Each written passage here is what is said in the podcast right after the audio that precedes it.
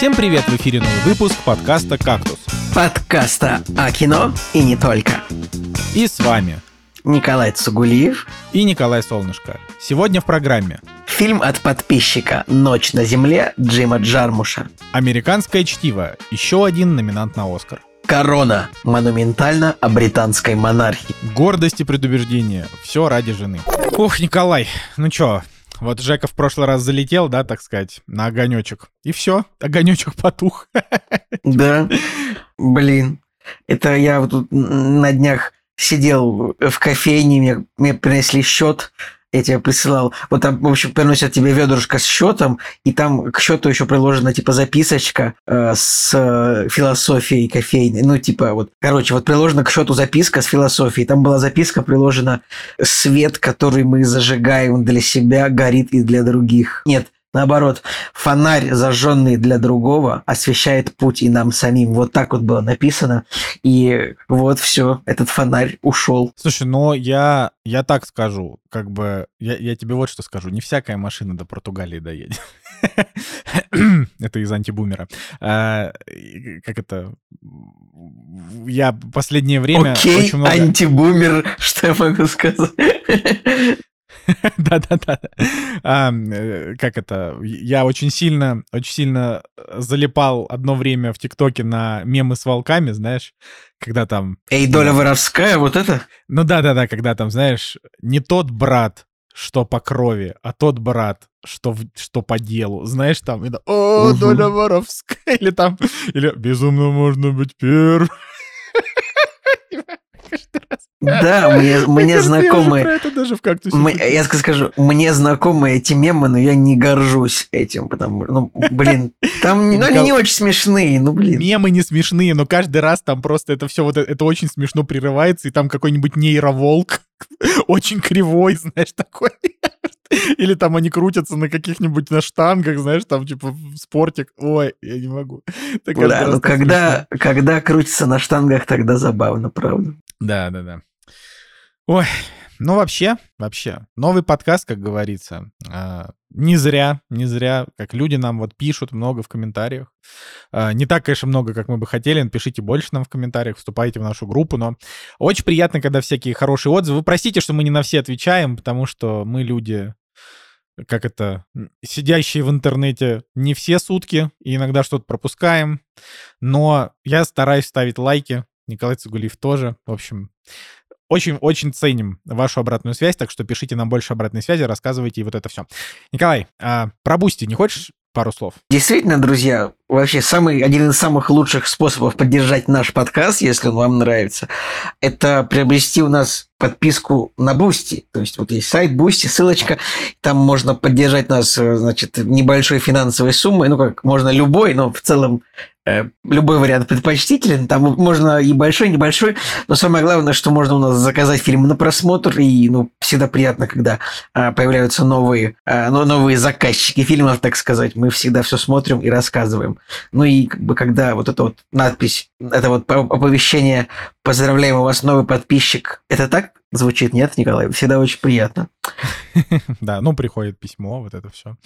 Да. Ну а как вообще дела твои в целом? Слушай, я на, на, э, значит, на прошлой неделе значит, продолжил пытаться учиться э, катанию на беговых лыжах коньковым стилем. Это вот как по телеку, да? А Можно классика, это просто вперед.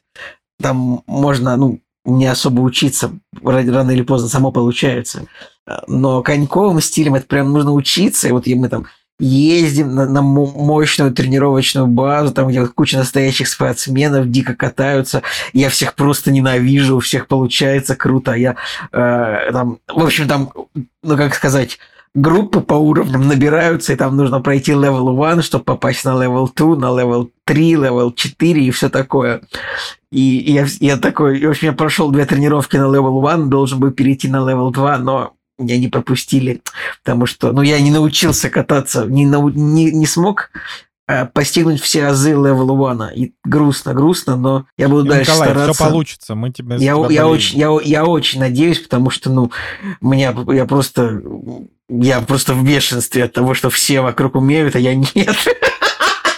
Но мне кажется, что, знаешь, я как, я как человек, я тебя максимальная поддержка, Николай, но я просто, знаешь, я помню, как мы приехали кататься на вейксерфе, это когда ты на доску встаешь за, за катером, как бы, и держишься за веревку, но при этом тебя к доске не причепляют ногами, ты как бы должен на ней удерживаться сам. Ну, то есть, и, и по логике ты должен отпустить веревку и просто ехать за волной, так как это делают просто все эти замечательные люди. И вот как бы Анастасия, она с первого раза встала да поехала, а я всю первую поездку, за которую я, между прочим, заплатил там несколько тысяч рублей, я не смог прокатиться даже трех секунд. Ну, то есть, я просто буквально, я не мог вообще понять, как это работает. И только второй раз, месяцев через, не знаю, ну, короче, может быть, через 8, да, следующий, когда сезон открылся, у меня получилось проехаться секунд 15. Я такой, ух, ну, понимаешь, да, Николай? То есть это ну, такое это, чувство, Нет, это я абсолютно согласен. Вот. Я, всегда, я, я всегда, когда что-то такое новое начинаю, всегда держу фразу, которую э, произносил Гомер Симпсон. Попытка – первый шаг к провалу. Наверное,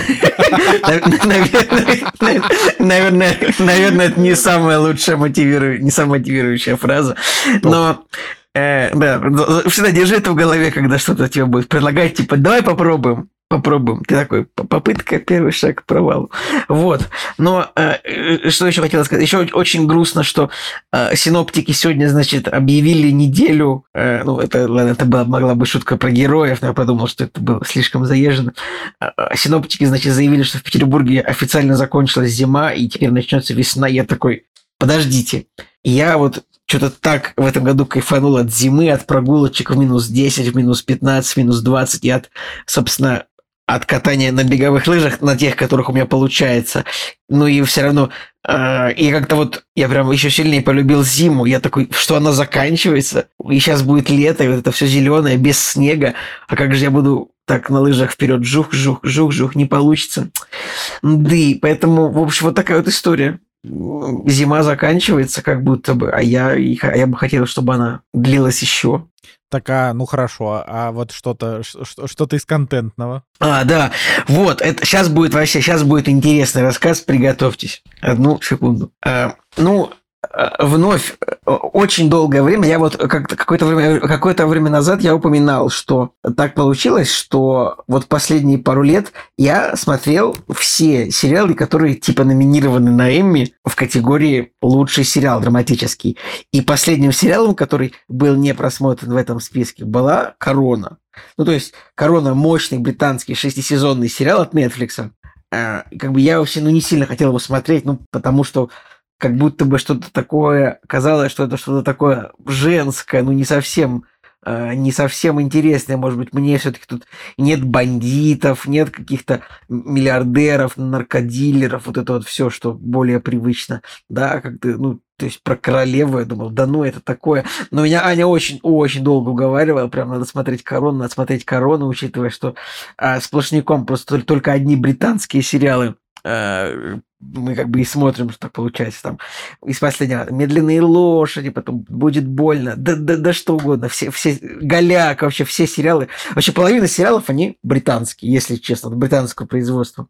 Поэтому и они все очень нравятся. Ну и Корона это прям такая, это не, это не вишенка на торте, это британских сериалов это, я бы сказал, это вот один из тех, а, а, это один из тех слонов, которые держат, на которой земля стоит. Ну, то есть это даже не из слонов, вот как бы земля, на, земля стоит на слонах, а слоны стоят на черепахах. А, в общем, это, это вот одна из черепах, на которых стоят слоны, на которых стоит земля э, британских сериалов. Ладно, к делу «Корона». Это сериал, который как бы, э, как бы рассказывает в течение шести сезонов о том, что происходило а, с королевой Елизаветой, вот, которая, ну, вот, послед... которая вот в прошлом году, кажется, или в 23-м году, в 22-м году умерла Елизавета. Я уже даже забыл. Как будто... Время так быстро идет в последние годы, что в 23 уже так стираются эти грани. Ну, в общем, недавно... В 22 году она умерла, да. В 22 году. И в 23 году Э, значит, принца Чарльза закороновали. Вот. А, да. И в, это сериал о том, как Елизавета, вот прям с самого, самого детства ее. То есть я скажу сразу, мы пока посмотрели первый сезон, и, может быть, было бы, может быть, было бы не совсем не совсем объективно, не мог, у меня нет полной картины, но у меня просто после первого сезона сразу такая куча мыслей по этому поводу, что я подумал, что я должен сейчас это выложить, и уж потом, после шестого, уже потом вернусь э, более полноценно к этому рассказу. Так, «Корона» — это сериал, созданный Питер Морганом. Э, Питер Морган пишите в такой- комментариях, если вы хотите, чтобы Николай Цигулиев рассказывал про корону после каждого сезона. Посмотрим, сколько Не, ну я- да. Я, конечно, не буду этого делать, потому что я всегда, я просто сам не, не сторонник посе- посезонного рассказа о сериалах, то есть, типа, либо вот один раз в начале и в конце, все, типа, каждый сезон, тем более, это, в принципе, сериалы, ну, с общей сюжетной линией, это не сериал-антология, поэтому, э, итак, есть такой английский сценарист и драматург Питер Морган, ну, прям на кинопоиске можно открыть страницу, он, например, ну, в общем, короче говоря, это очень мощный британский сценарист, который, например, написал сценарий к фильмам «Гонка» Рона Ховарда, а, также еще из Рона Ховарда «В сердце моря», э, может быть, такой фильм, э, «Фрост против Никсона», «Последний король Шотландии». Ба- И, кстати, и ба- если самый кассовый проект, это «Богемская рапсодия», если помните. А Вот, вот это тоже его сценарий. И сериал «Корона», он вырос из фильма, э, из фильма 2000 2006 года, который называется «Королева». Э, э, Там э, Елизавету играет Хелен Миррен. То есть фильм 2005, 2005 года. Я вот его не смотрел, и я на самом деле узнал о том, что сериал как бы вырос из фильма. Я узнал об этом, ну, вот читая Википедию пе- перед, перед выпуском. Ну, я все время занимаюсь тем, что читаю Википедию, на самом деле. И большая проблема в том, что вот просмотр «Короны», он сейчас вот максимально отрезает э, мои возможности по чтению Википедии, потому что «Корона» — это исторический сериал, который рассказывает и исторические события, и лучше Википедию не читать, потому что, ну, как бы все будет интересно, если вы чего-то не знаете, все будет э, в новинку, как бы. Итак, чем интересна корона? Во-первых, э, короне 6 сезонов, и сезоны, как и каждые два сезона меняются исполнители главных ролей. Ну, то есть и из-за возраста героев, то есть первые два сезона а, королеву Елизавету играет актриса Клэр Фой. Я, честно говоря, ни- ни- нигде не видел ее. Вот в «Жене астронавта» вот он- она играла, может быть, помните, жену Райана Гослинга. Ну, мне кажется, что это дорогого стоит такая роль в любом случае. Э, Знакома тебе такая актриса, Николай? Как еще раз ее? Рэйчел. Э, Клэр Фой. А, вот Клэр Фой. чел- Клэр Фой, да, конечно, конечно. вот, Я ее видел в человек- кошачьих мирас- ми- мирах Луиса Мгм. Уэйна. В первую Вот, ну- очередь. Ну, вообще она известная, да. Да, известно, наверное, Корона это ее, наверное, самая мощная роль, потому что у нее тоже есть какая-то парочка, есть у нее Золотой Глобус, там Эмми за это все. Человек я сказал, на Луне, вот я смотрел, да. а я да, сказал, да. какой фильм? Не Человек на Луне я сказал. Я, мне, мне потом показалось, что я перепутал название фильма и что-то другое. Сказал, надо будет потом переслушать себя. Ну, Ладно, короче, так или иначе. Да, вот, она играет первые два сезона. Следующие два сезона, я этого еще не видел, но я об этом рассказываю, чтобы, ну, возможно, продать сериал не только тебе, а кому-то еще. Во втором и в третьем и четвертом сезоне Елизавету играет Оливия Колман. Еще более мощная британская актриса, ну, которую, которую представить, наверное, не надо. Кстати, есть сколько Оскаров у Оливии? Наверное, один. Но, Один суть. Оскар у Оливии Да. Колман за И в фаворитку, да. И в третьем, четвертом сезоне, в пятом, шестом сезоне, э, я, к сожалению, меня потерялось имя, но Елизавета Ее зовут играет... Имелда, Имелда Стонтон ее зовут. Да, это играет та женщина, которая играла профессора Долорес Амбридж в Гарри Поттере. Вот, поэтому Да. ну, вот это как бы... Но она, это мне просто- кажется, да. что она, она правильно сделала, потому что иначе бы ее все запомнили чисто как э, человека, который сыграл самого наимерзотнейшего персонажа в истории кино. Ну. Ну, я, тебе- я, я тебе так скажу. Королева Елизавета тоже не супер. Ну, главным героем, кроме королевы Елизаветы, является также, ну, разумеется, ее муж, принц Филипп Маунтбеттен. Ну, вот этот весь сериал, он просто э, пропитан невероятными такими мощными именами. Вот э, лорд Ричард Маунтбеттен, лорд Бобби Чё, Николай, Солсбери. н- Просто нра- это нравится, невозможно. нравится тебе Да. эта бри- Обожаю. британская м- м- м- монарщина, да? Э, нравится не то слово. Говорю- Англосаксонщина вот это. англосаксы. Я, на самом деле, получил большое удовольствие от первого сезона, э, потому что, ну, э, короче, он прямо интересный тем, что вот он, как он построен, как сериал построен. Вот есть бр- британская королевская семья. Э, Вообще сериал начинается как бы с того, в первых двух сериях как бы друг- э, король еще не Елизавета, еще не королева. Король в первых сериях ее отец, э, король Георг VI. Может быть, вы помните... Причем еще чем этот сериал интересен? В том, что он рассказывает э, сюжетные линии, о которых уже была куча фильмов. То есть, вот, условный король Георг VI. Помните фильм «Король говорит» с Джеффри Рашем и, и Колином Э, Фёртом. Спасибо. И Колином Фёртом. Вот. Э, Там же был сюжет какой, что отрекается тот король, который был, э, тоже вылетело имя короля, отрекается король, чтобы жениться на женщине из королевской семьи, и король и как бы становится королем случайный человек, ну не случайный, а как бы его брат, который не собирался быть королем, а должен был быть другой. И вот он там выходит на престол, его там, его, его значит, э, он занимается с логопедом, чтобы лучше разговаривать, потому что у него проблема с речью была, да, и вот тут мы тоже видим часть, часть этого сюжета, то есть тут вот есть этот самый, этот самый брат отрекшийся, вот, это, это, это большая трагедия, что в семье, в королевской семье был такой король, который отрекся ради женщины, к нему все очень плохо относятся. Говорят, он уже так сделал, и это чуть ли не разрушило нашу королевскую семью. Итак, вот что еще есть? Потом были фильмы про Черчилля, какие-нибудь тем, темные времена с Гарри.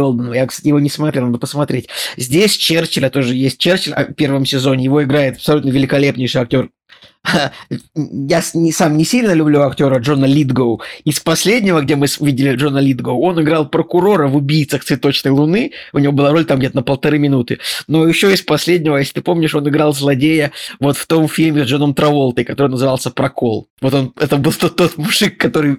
Да. Э, и, вот. Здесь он играет Черчилля, абсолютно монументальнейший, великолепная роль. О, очень много здесь. здесь. Здесь не только королевская семья, как бы здесь представлены вот прям все британские политики, ну, а, которые присутствуют. Потому что как вот в Британии происходит власть? Управляют всем как бы правительство, ну как бы и королевская семья что-то что что что тоже делает, не принимая каких-то мощных решений. Ну, например, когда Черчилль понимает, что вот ему нужно провести переговоры э, с Рузвельтом блин, или Эйзенхауэром. Короче, я очень сильно всегда путаю двух, двух президентов Америки, это, блядь, тот период. И, в общем, Черчилль понимает, что ему нужно провести переговоры с американским президентом, но он немножко болен сам, и врачи говорят, нет, ты не можешь лететь в Америку. Он говорит такой, тогда мы должны пригласить американцев к нам сюда. Э, ему там говорит министр иностранных дел, ну как же мы это сделаем? Но они не согласятся. Он говорит, они не смогут сказать королеве. И типа вот они используют королеву, что королева звонит американскому президенту, вот, можете вы там, пожалуйста, приехать. Ну, в общем, на каком-то таком уровне используется здесь монархия вот в политике. А, но, то есть тут 50 рассказ о том, как вот политическая ситуация в Великобритании происходит, в мире, и рассказ о том, как вот происходит все внутри монаршей семьи. Это прямо тоже супер интересно, потому что все начинается с того, что умирает король, и, и дальше Елизавета будет королевой. Но вообще все начинается с того, что Елизавета вместе со своим мужем Филиппом Филиппа играет великолепнейший Мэтт Смит, который вот э, сыграл как бы принца вот в, в этом сериале, и потом в 2022 году уже закрепил свою, скажем так, э, свою королевскость в сериалах вот в Доме дракона. Он там, конечно, более крутой, потому что он там с мечом и имеет возможность всех убивать, потому что тут у него как бы такая роль, он постоянно жалуется, что все не так, как он хочет, потому что он принц, а она королева. Он как бы он становится королем. Ты можешь сказать, Тут, тут объясняется, что, король, что королевская семья в основном выполняет чисто визуальную роль, а не, а не, а не важную ну, политическую. Ну, я вот тебе только, только что ведь сказал, не, что ну вот ты говорил, когда нужно... Тут, это, тут как бы об этом... в том, тут немаловажно, вот именно как было типа в 56-м году, как вот происходит первый сезон, э, там королевская семья выполняет, да, более представительскую функцию, то есть вот британская империя потихонечку распадается, и вот королеве нужно вот там поездить, там на три, на, на три месяца она уезжает, чтобы посетить все страны Содружества, как бы, но не выполняя никаких этих самых каких-то больших задач, просто вот она, скажем так, светит лицом, вот она посещает 50 городов в Австралии, например, за тур, просто чтобы все посмотрели, что есть такая вот uh, королева, да. Uh, тут, на самом деле, тут именно даже больше разборок идет внутри семьи именно. Например, есть линия. У королевы есть ее младшая сестра, принцесса Маргарет, тоже в исполнении мощной популярной актрисы Ванессы Кирби, которая, например, играет в «Миссии невыполнимой» сейчас. Ванесса, Ванесса, Ванесса Кирби вообще, вообще тупо ход. Вообще она, она кайфовая. королева Марга, принцесса Маргарет, значит, она сестра королевы. И вот у нее, значит, завязывается тоже с первой серии, у нее завязывается роман э, с некоролевской особой, э, с полковником Питером Таунсендом. Это тоже не гуглите ничего по этому поводу, потому что об этом тоже куча написано в интернете всего. И она такая, я хочу выйти замуж за вот за вот за бывшего военного, просто за героя войны. И и как бы вот весь сезон идет разговор о том, идет, идет движуха насчет того, можно ей будет, нельзя это будет сделать. И вообще вот весь сериал это о том, что вот что-то внутри семьи кто-то что-то хочет сделать, и королева такая, давай так сделаем. Но потом оказывается, что по правилам монархии так сделать нельзя.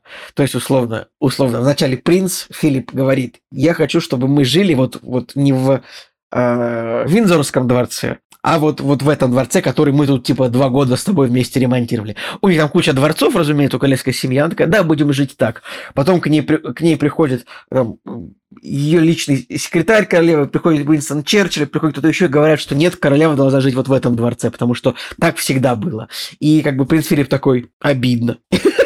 Дальше принц Филипп говорит, я хочу, чтобы дети носили мою великолепную фамилию Маунтбеттон.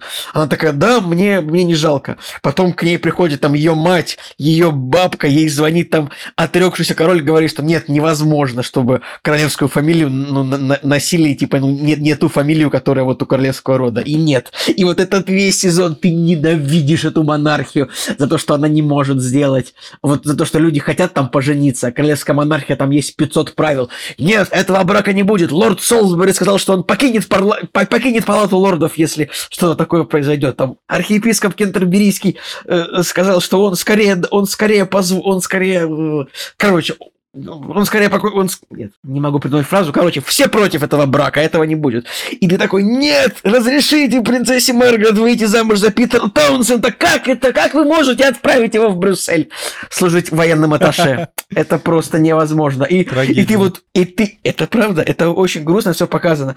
Но, то есть, прям ин- интереснейшие сюжеты вот в истории. Там начинается второй сезон, Э, египтяне решают национализировать Суэцкий канал. Это прям история, но это не придуманная история. И, мини... и премьер-министр Великобритании уже Черчилль уже ушел в отставку, премьер-министр Великобритании Энтони Иден говорит, мы, от, мы отзываем всех наших лоцманов из Суэцкого канала. Суэцкий канал не сможет работать. Я такой смотрю и думаю, ну так египтяне сейчас пригласят советских лоцманов, чтобы вместо британских все работало. И две минуты спустя показывается видео, как советские пилоты э, как, как советские лоцманы прилетают на корабле и такие, здравствуйте, мы готовы вам помочь. Я такой думаю, как получилось так, что я умнее премьер-министра Великобритании? Ну, да, возможно, как бы, не знаю. Там просто даже есть какие-то... Сериал прекрасен даже в рамках отдельных сюжетов. Там какой-то вот в седьмой серии первого сезона э, исполняется 80 лет Уинстону Черчиллю, и парламент решая сделать ему подарок. Они приглашают какого-то знаменитого художника, вот, современного, который вот должен будет сделать, нарисовать мощный портрет монументального э, старика Черчилля. И тоже даже внутри вот таких маленьких моментов появляются прикольные актеры. Например, вот художника, который вот на одну серию приходит нарисовать Черчилля, а, испол... играет актер, который, например, играл а, короля Станиса Баратеона в «Игре престолов». То есть актер, который, условно, четыре сезона боролся за, за Железный трон, здесь приходит нарисовать картину для Черчилля. И вот это прям а, выглядит как, это как сюжетная линия для отдельного фильма, потому что Черчилль, он такой, нет, я хочу, чтобы вы нарисовали меня так. Он приносит ему наброску. Черчиллю это не нравится. Черчилль, Черчилль потом недоволен этим портретом. Они, у них потом огромный спор по этому поводу. То есть, ну, сериал не только про британскую монархию, он прям вот все, что можно было интересно условно найти вот в, в, этой, в этих исторических моментах, э, тут как бы найдено, да. И, разумеется, вот почти все британские актеры, ну, наверное, вот тут вот в сериале вот прям нету вот самых больших звезд, там, типа Бенедикта Камбербэтча, я не знаю, там, Тома Харди, Киллиана Мерфи, ну... А где просто... вот Хью Лори, могли бы позвать, там, и Колина Фёрта тоже позвать вообще. Да, Колина Фёрта. И... Не, ну тут, тут, э, слушай, ну тут, не знаю, будет принцесса Диана, которую там а, играет Эмма Корин.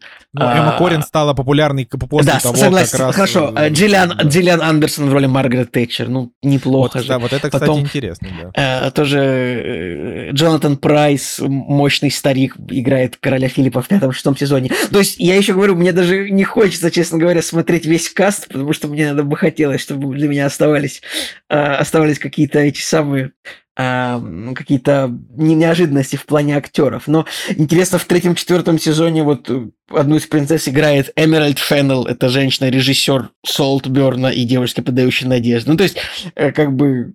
Короче, ну, кстати, они как бы, э, они, они, а они собрали сезоне, тусовочку. Да, а в пятом сезоне Э, Диану будет играть Элизабет Дебики, ну, то есть более уже известная актриса, которую мы видели в «Доводе», например. Э, не знаю, Джаред Харрис э, в роли, в роли короля Георга VI. Он не очень много играет, потому что он довольно быстро умирает в первом сезоне. Вот, короче, невероятное количество актеров. Половина каста из «Гарри Поттера», половина каста из «Игры престола». Вот я смотрю, Майкл Сихол в роли президента Кеннеди во втором сезоне. Ну, Майкл Сихол, как мы помним, это же Декстер. Да, поэтому, ну вот, я говорю, я посмотрел реально один сезон, и у меня уже столько впечатлений по этому поводу. Ну, просто потому что, еще надо сказать, во-первых, это самый качественный сериал Netflix. Вот именно по съемке. Там, я не знаю, там просто как это снято, как вот показано, как э, кто-то звонит королеве. Там вот показывается там телефонная комната, где пере, переключают 25 шнуров из одного, из, из одного аппарата в другой, чтобы дозвониться. Потому что, чтобы найти королеву, нужно позвонить в каждый из 20 замков, где она может быть, чтобы понять, где она находится. Это, вот, кстати, ну, интересно, какой, какой у нее бюджет каждого сезона. Вот это вот любопытно. Ну, я, я, я думаю, что это гуглится, но учитывая то, что сериал становился ну, популярнее, в принципе, относительно с каждым годом получал Эмми, Глобусы, наверное, увеличивался бюджет. В принципе, там как бы есть какие-то батальные сцены уже. Не очень их много, ну, потому что в первом сезоне их не было. Во втором уже, во втором уже началось, там были. Э, то есть там, значит, э, э, что мне еще показалось интересным? Ну, я, честно говоря, вот меня Аня уговорила смотреть, потому что я подумал, что это ну, не будет интересно. А, но сейчас я на самом деле вот просто я начинаю уже копировать, значит, поведение героев, как это самое. Ну, вот там показывается, что принц Филипп грустит, потому что ему не нравится то, что ну, он как бы, ну, он ничего не может делать, потому что все делает королева. А он такой, ладно, я пойду учиться быть пилотом. И он, он реально полсезона учится летать на самолете, просто учится. Прибегает Черчилль э, и говорит, и королева говорит, что принц Филипп расстроен тем, что из-за смога, нависшего над Лондоном, принц Филипп не может летать. Черчилль, Николай, куда летать? слишком много... Слишком много всего на один сезон. Не говори. Черчилль говорит, куда летать? Королева говорит, «Э, он учится летать на самолете. Черчилль говорит, зачем? У нас что, мало хороших пилотов? Ну, в общем, э, то есть, такие... И в последней серии э, принц Филипп такой, ну, я поехал, значит, на ланч в свой мужской клуб. Я такой сегодня прихожу, такой, ну, я поехал в мужской клуб. Ладно, наконец-то ни в какой мужской клуб я не поехал, нет у меня никакого мужского клуба, никакой не принц Филипп, но прямо как-то западают, в общем, просто эти сюжеты в голову, потому что, ну, не знаю, мне прям нравится это, потому что, ну, мне нравится вообще вот британская культура в целом, хотя я всегда скептически к монархии относился, потому что это, правда, все ну, не решает, монархия не решает реальных вещей, но вот, вот британская. Но в сериале показывается, что, ну, она делает то, что делает, то, что, ну, все на нее рассчитывают, то, что монархия будет, что она есть, что это традиция, что это всем нужно, это всем важно. А, поэтому вот, ну, и это, говорю, это самый качественный сериал Netflix, наверное, вот просто, ну, ты когда смотришь, это не выглядит как Netflix, ну, потому что у Netflix, ну, не все хорошее, как мы знаем, и продакшн там может иногда страдать. Но, а, даже не знаю, много я рассказал для первого сезона, но ну, как бы еще да, раз... Николай, да. как Николай Цигулиев, автор цитаты. Николай, ты слишком долго рассказываешь про свои, про, про свои монологи. Автор 30-минутного монолога про первый сезон Короны. Про первый сезон Короны. Но, но я просто, я именно что, что меня же, меня Аня уговаривала смотреть, потому что я думал, что это такое, не для меня. Но мне казалось, что мне это нравится. Вот, поэтому, ребят, если вы думаете, что как бы корона вам ну, не для вас, ну попробуйте. Хотя бы, я не знаю, серии 5-6 посмотреть там, потому что, ну, как бы, как-то вот ты, вот ты реально в, при, как-то как сказать, втягиваешься, и это становится интересным, ты всей душой ненавидишь э, этого личного ассистента королевы, который постоянно приходит, и, и, и она, она говорит, я хочу сделать вот так, он такой, нет, нет, нет, нет, нет, королева, сейчас я расскажу вам, как у нас в британской монархии тут 500 лет уже все принято, и ты сидишь вот просто, а, просто сидишь раздавленный, потому что как бы все как бы хотели, чтобы было так, но по правилам монархии так нельзя. И вот весь, фильм, весь сериал, он реально вот о том, что э, как бы британская вот королева, она по себе не принадлежит, она принадлежит короне, и семья ее тоже не принадлежит себе. Вот. Но это я такие выводы делаю, э, только посмотрев один сезон. Дальше, наверное, там тоже будет интересно. Вот, наверное, пока что я закончу. Может, пока еще как-то себя проявит. Я говорю, что может быть королева, да.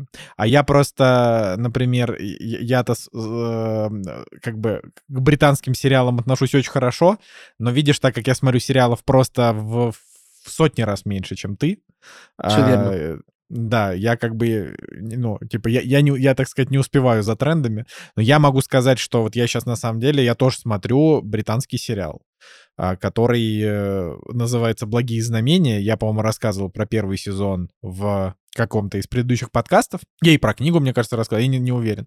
Вот, и... Нав- наверное, ты рассказывал о нем тогда, когда мы про постановку рассказывали. Слушай, а может быть. Ну, короче, да, это все вот... Но вот я сейчас, я не, у меня не будет 30-минутного монолога, у меня вообще сейчас будет о другом мой 30-минутный монолог. Вот, э, я просто хотел сказать, что вот это Николай, на самом деле, это, это, просто, это просто очень любопытно. Знаешь, что любопытно? Что Нил Гейман и Терри Пратчет написали в 90-м году книгу «Дагие знамения», и потом Терри Пратчет по легенде сказал Нилу Гейману перед смертью, пожалуйста, сделай нормальную экранизацию сам, потому что, типа, ни, никто не мог сделать лучше, чем, собственно, они сами это придумали. А, и, значит, они экранизировали первый сезон. Первый сезон всем понравился, потому что почему бы он, ну, как бы, почему он не может понравиться, вот. А, и Суть в том, что книжка абсолютно законченная. Там не может быть никаких, э, никаких дополнительных историй. Это просто, ну, как бы, это, это просто финал, понимаешь, да? Вот как это объяснить? То есть, uh-huh, uh-huh. Э, как, как бы, после первого сезона, я не, ты не смотрел «Благие знамения», я бы тебе порекомендовал посмотреть, но там, как бы, это такая очень легкая история, которая в конце первого сезона просто заканчивается, и все, типа, все, конец.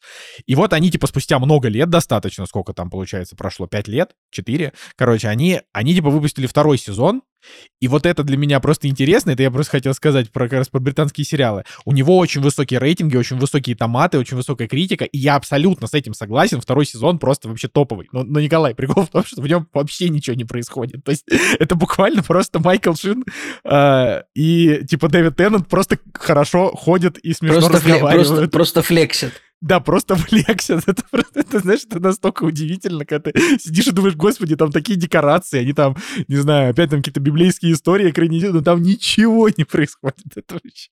Я просто, я искренне кайфую с того, что, ну, как бы, британский зритель в первую очередь и, не знаю, видимо, американский зритель во вторую очередь, а он, как бы, с симпатией относится вот к таким, к таким вещам, понимаешь, да? То есть, когда можно просто... Ну, и вообще, я говорю, я такого очень редко встречаю встречал, когда... То есть вот это настолько бессюжетно, но настолько при этом хорошо, что вообще это, это удивительно. Вот, э, что я хотел рассказать. Э, значит, я хотел рассказать про то, что, э, значит, как вы знаете, наш практически бессменный монтажер и дизайнер подкаста Анастасия, моя супруга. И, значит, Анастасия, она как бы ее, как бы это, так сказать, ее личность, она состоит из вот нескольких важных столпов, да, и один из этих столпов — это гордость и предубеждение Джейн Остин. Причем во всех итерациях. Это, мог, это значит, и э, классические фильмы и сериалы, там сериал с Колином Фёртом, э, с, там более современный фильм 2005 года, э, ну и, конечно же, собственно, само произведение. Так как у меня сейчас происходит, это у нас книжная пятиминутка очередная. Значит, я же обещал, что про книги буду рассказывать. Вот у меня пока... У меня список еще большой. вот. а, значит, и э, я подумал, что так как я сейчас много читаю книг, Почему бы мне не прочитать «Гордость и предубеждение»? Я буквально зашел в магазин, очень недорого купил себе в мягкой обложке, но в красивой, книжку Джейн Остин. Узнал, что Джейн Остин пишется через «Е», Джейн Остин. вот что меня очень сильно удивило. Но, кстати, я так понимаю, что это не везде, это типа не не на 100% принятая база, вот. Я, а, я думаю, значит... Николай, это не так важно, но на, но в Википедии она через «и», а Остен как второй вариант. Почему, да, почему на книге было... Ну, то есть для меня это было удивление, да мне еще глаз очень резало, потому что я-то привык к Остин, как будто бы, хотя я ее никогда до этого не читал, но мне все казалось Джейн Остин. Вот. А, ну, короче, гордость и предубеждение для меня было интересно. Это, между прочим, кстати, тоже, Николай, все про Англию. у нас практически тематический выпуск. А, конечно, а. нет, у нас, у нас выпуск англо-негритянский. Ну да, у нас еще будет немножко, да. А, значит, кстати, да, это, это, это тоже смешно. А, так вот, что я могу рассказать про гордость и предубеждение? Ну, значит, это тоже Англия. А, интересно это... Я понимаю, что очень многие люди, и, скорее всего, примерно 100% женщин читали и смотрели все гордости и предубеждения, но, а, значит, мой, мой текущий рассказ, он скорее для мужчин, которые, как и я, были вообще не в теме, и Николай для тебя тоже в том числе. А, значит, Джейн Остин, она прожила не очень долгую жизнь, 40 с чем-то лет она прожила, при этом это культовая писательница. И она писала, значит, женские романы с феминистическим уклоном. И писала она это в 19 веке. То есть она родилась в конце 18 века, умерла где-то там, значит, в начале 19 ну, не в начале, даже не, ну, не в начале. Родилась она, по-моему, в 1000... В 1775 она году. Умерла она умерла в 1820 Она умерла в 17 году, поэтому да, в самом 17. начале века, да. Но это как бы, не, ну видишь, э, я, я просто не знаю, в каком возрасте она начала писать, но так или иначе, значит, она писала такую феминисти... феминистическую прозу. И... Ну, в общем, в творчестве Остин два периода, типа в первый, ну, в 791 году она начала писать, в 16 лет. Блин, ну от крутышка. Топ, топ, топ за свои а с, а, а с, 7, с 94 по 16 ну, главные вещи написал. Базовые. Хихи. Базовые, да. Но у нее много всего, то есть вы могли слышать, помимо гордости, предубеждения, чувства и чувствительность, разум и чувства, Эмма, Эмма уже тоже под ней. Ну, короче, там вот вся, вся, всякого такого было много. Вот, но гордость и предубеждение — это вот действительно прям базовая база, которую, ну, типа, вот и много раз экранизировали, и все, значит, ее любят и, и так далее. В чем там вообще суть? Значит, э, там, на самом деле, много чего рассказывать, но я не буду, Николай, как ты, на полчаса. я так довольно... Но мне просто... Мне было интересно. Ну, Короче. И, но я бы не стал бы полчаса рассказывать, если бы я был, не был впечатлен. Ну, как бы, я, понимаешь, я тоже впечатлен очень много, но тут даже вот просто не знаю. Короче, что любопытно, да? Ну, что, как бы, это действительно женский роман. Но это женский роман как бы не дешевого пошиба, и я, честно говоря, не знаю, были ли, ну, то есть, по крайней мере, не встречал, были ли на рубеже, значит, 18-19 века бульварная женская проза, значит, вот э, супруга моя утверждает, что была, но я ничего про это не знаю. Вот, это как бы такая достаточно большая женская проза, вот, не зря, так сказать, ее любят, э, она как бы хороша именно тем, что помимо того, что в ней есть очень разные персонажи с очень разными характерами, а, которые отражают конкретно те времена, и как бы бунтарство вопреки, да, там, тем временам, а, там еще и очень интересно описывается а, вот этот э, быт английского дворянства разных уровней. То есть в чем сюжет? Ты вообще знаешь что-то про сюжет гордости и предубеждения? Ничего вообще, только знаю, что там что-то зомби были. Ну не, зомби это да, это зомби были, кстати, тоже interesting fact, что э, в какой-то непродолжительный период в литературе было модно писать мышапы, так называемые, и там типа буквально брали оригинальный текст э, автора и добавляли туда куски, чтобы это превращалось в что-то другое. Я знаю, значит, андроид Каренина, Гордость ну, предупреждения ну, зомби. Гарри Поттер и метод рационального мышления. Не-не-не-не-не-не. Гарри Поттер и метод рационального мышления это фанфик. Это типа, ну, это полный, это нет, это просто полностью написанная история. Это не мэшап. Мэшап это когда вот ты читаешь не знаю, ну как там, не знаю, ну какое начало какой-нибудь популярной книги? Все счастливые семьи счастливы одинаково, все несчастные семьи несчастны по-своему, да? Хорошо, начало, я понял, Маша будет в, в, в далекой-далекой галактике, все семьи да, были счастливы да, одинаково. Да. Да, да, да, да. То есть они буквально берут оригинальный текст, но добавляют туда еще чего-то там. Вот. А, и гордость и предубеждение зомби это была вот эта такая вот первый такой, значит, скач, скачок. И есть даже экранизация вот этого всего, но ладно. Вот. Короче, история. А, история следующая. А, семейство главных героев, так, ну, то есть главных героев тут много, но, в общем, центральные, центральные персонажи — это семейство Беннет. Значит, в семействе Беннет есть а, муж, это такой немолодой очень саркастичный мужик. А, жена — это абсолютно, значит, выражаясь э, Джейн Остин, невежественная женщина, главная задача в жизни которой а, — выдать своих дочерей замуж. И пять дочерей. Значит, и они, как бы, это низшее дворянство. Низшее в том плане, что, как бы, ну, они живут как дворяне, у них там есть даже какие-то слуги, там повар, что-то там еще, но при этом они как бы на как это сказать, на, на нижней границе бедности. То есть они, типа, не беднеют с годами, но они просто не становятся богаче. А как там же, типа, то есть, как же жили дворяне в те годы? Типа, у тебя есть какие-то дома, и ты эти дома, типа, сдаешь и получаешь с них процент. И вот, как бы, процент... Доходный дом. Да-да-да. И вот процент, на который жила семья Беннет, это 2000 фунтов в год. Э, это не маленькие деньги. Значит, 2000 э, фунтов я в год. Я всегда, на самом деле, я всегда, типа, вот, когда называются суммы какие-то в сериалах, я всегда потом это включаю калькулятор инфляции. Например, да, вот, да, да. вот, можно приведу пример в Короне. Вот, например, там отрекшийся король, ему, э, значит, дали пособие 10 а, тысяч фунтов, типа, ему дали пособие 10 тысяч фунтов в год, да? И я такой думаю, ну, сколько же это? Вот как ты думаешь, сколько 10 тысяч фунтов вот в год сейчас, сколько это? Сколько? Ну, как ты думаешь?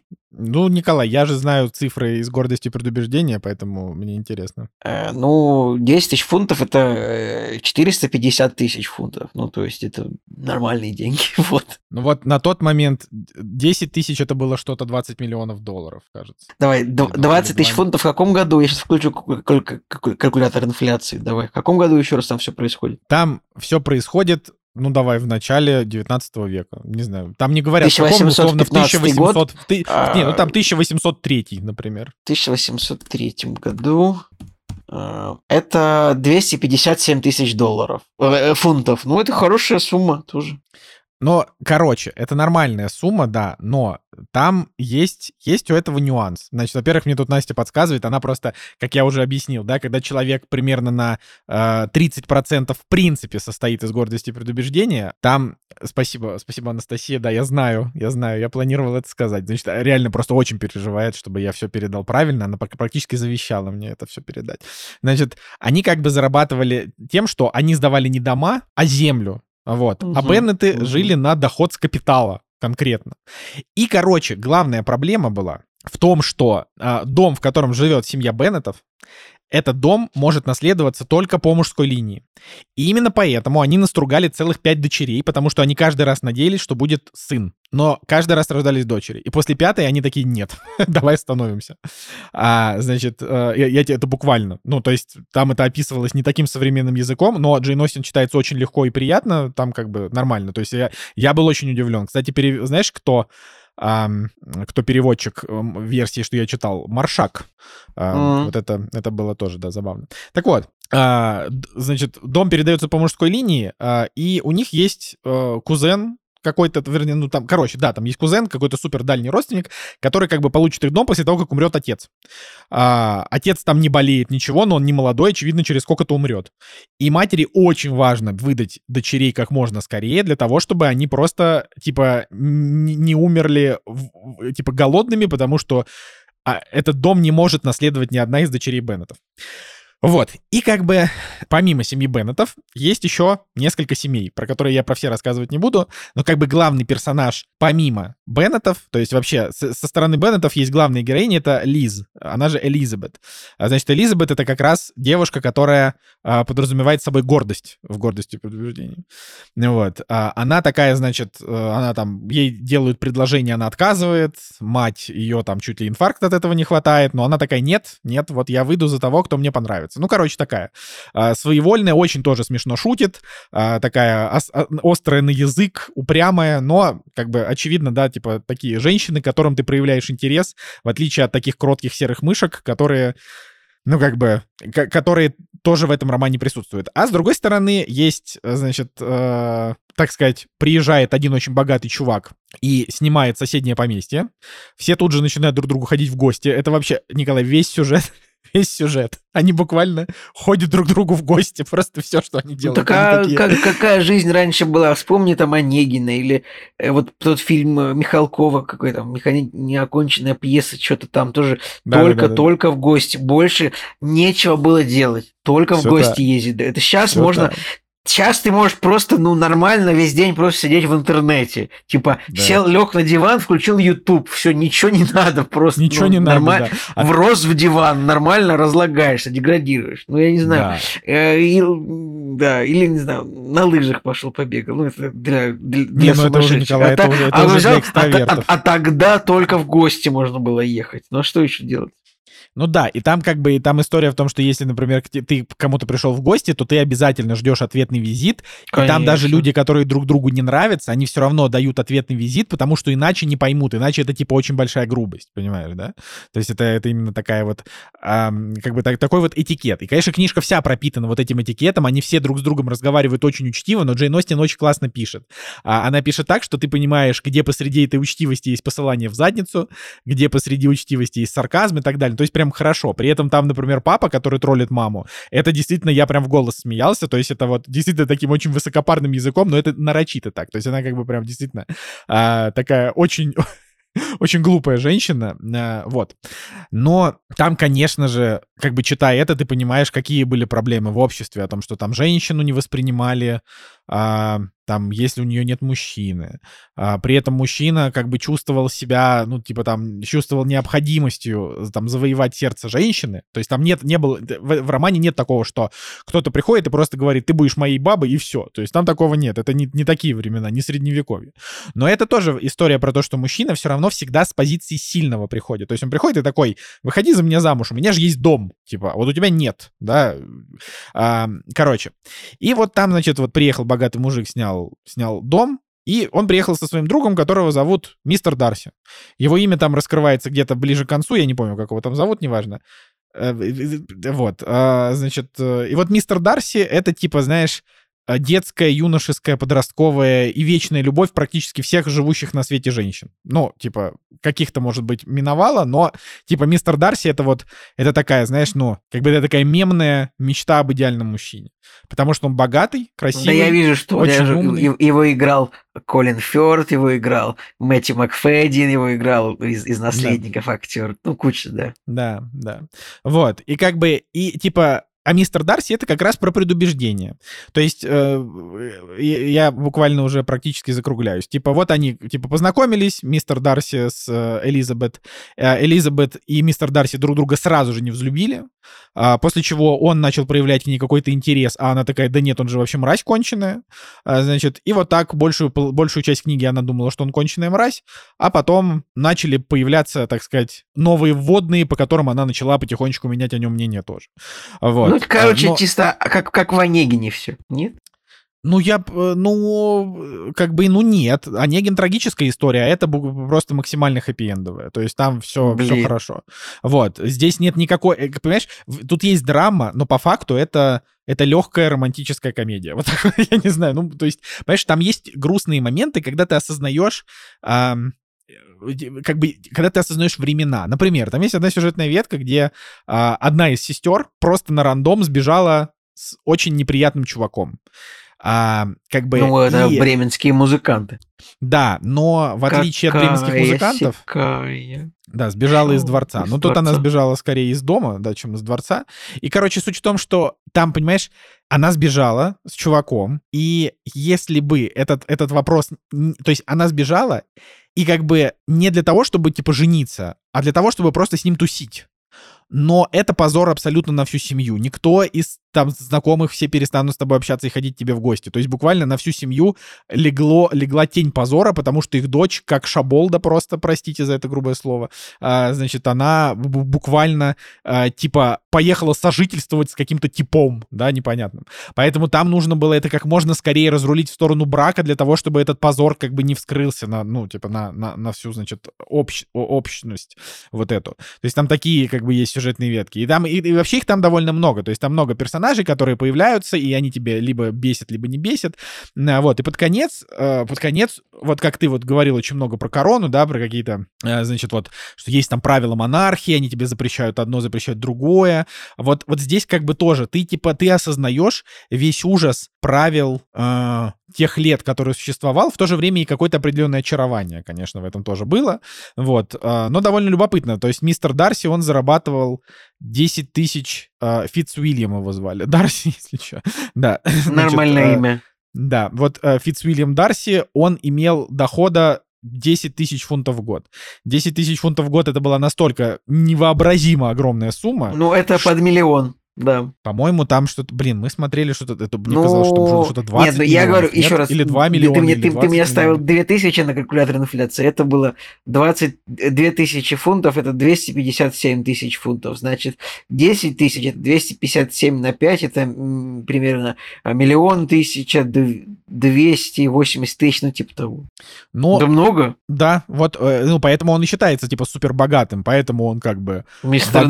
Дарси, так это просто это завидный жених, ты чё? Так да, да, поэтому и говорю, поэтому мис- мистер Дарси это тупо краш, понимаешь, если бы вот, э, да.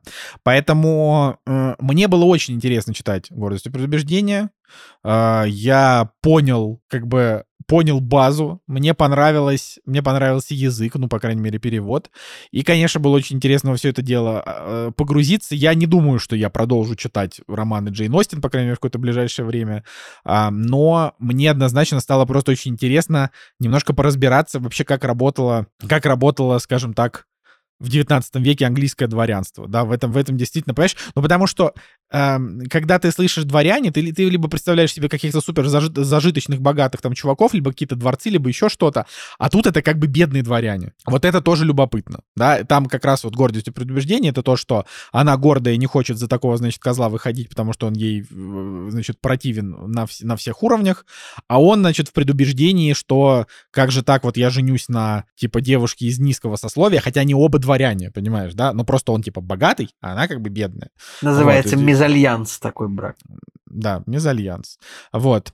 Так что вот такая вот история. Э, было любопытно. Я советую ее реально прочитать, э, ну, скажем так, читающим людям, как бы мужского пола, вот так вот, потому что женского пола либо читали, ну, либо что тут советовать, прочитают и так, то есть в плане того, что это, как бы, это, это, это действительно хоро... это хорошая женская литература, прям очень качественная.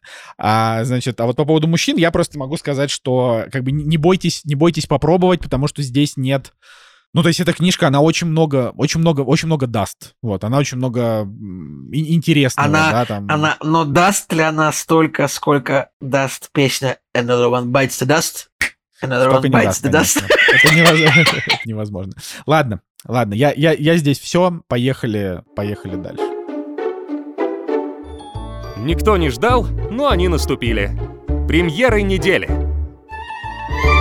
Так, премьерный день 22 февраля 2024 года. А, и у нас Джармуш в прокате. да, мы сегодня говорим про Джармуша, и в прокате выживут только любовники.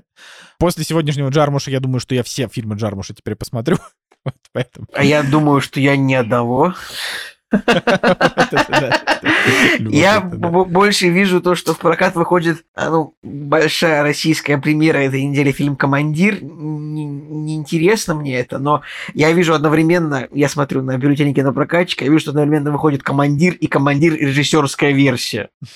Типа, этот фильм, он на 14 минут длиннее. А, то есть, это прям, я не знаю, это как это так? Можно выпустить две версии в прокат? А можно, а можно сразу только режиссерскую на 14 минут длиннее, например, да, и все, как бы, чтобы не заморачиваться.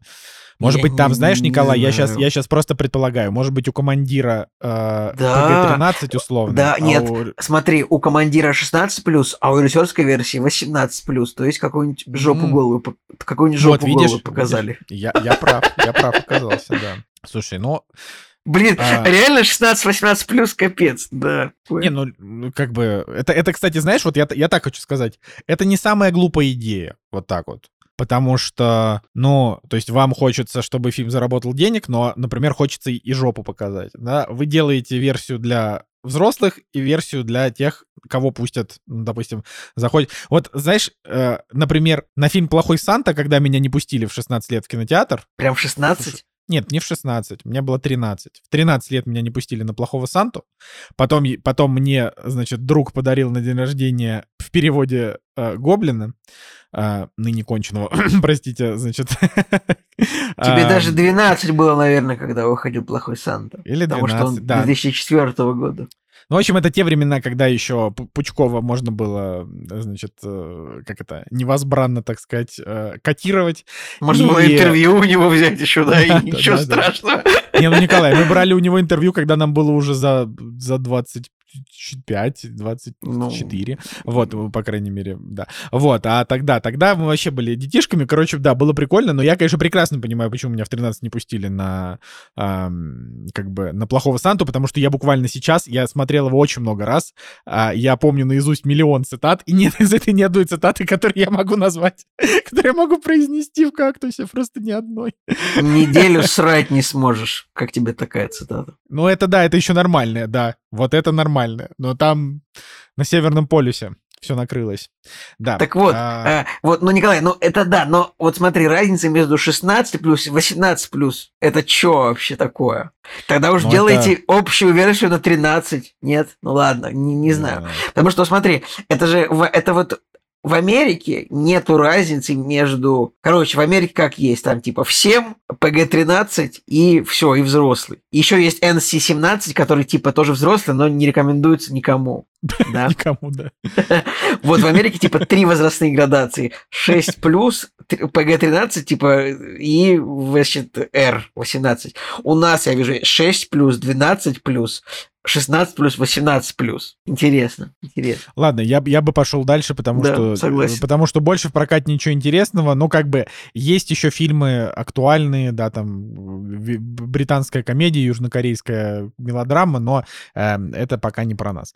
Вот, значит, э, касаемо цифровых релизов, э, насколько я вижу, насколько я вижу, э, выходит, блин, а вот когда он действительно выходит? На Netflix «Аватар. Легенда об Аанге». И, да, 22 февраля а, выходит «Аватар. Легенда об Аанге». Был такой супер популярный мультсериал, и вот это его киноверсия. Примерно с вероятностью 97% я буду ее смотреть, если у нее будет рейтинг высокий, потому что э, я как бы, это, я на волне вот этих нетфликсовских аниме Ой, И мне- Я, мое мнение, вот дерьмо, дерьмо, тупое, дерьмо, вот эти они, я не знаю, экранизации аниме от Netflix, я считаю, что просто это на, на помойку, просто. Ну подожди, ты, ты я что одну вижу, серию, на- одну я серию, вижу, что одну- на Метакритике 80, Метакритик у Дюны второй 80. Все, это мощь. И Ну, это прямо хорошо, это да. самое. И как бы тут уже просто, я, я сейчас назову такую цифру, я прогнозирую 35%, 50% рост по сборам по сравнению с первой частью.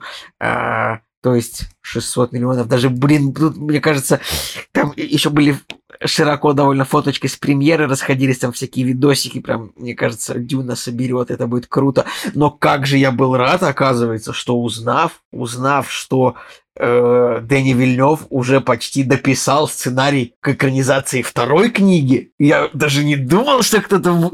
Я, я вот смотрел, что Дэнни Вильнев у него уже в проекте следующий фильм, а, который как э, sci-fi, который называет... Я забыл, как называется следующий фильм Дэнни Вильнева.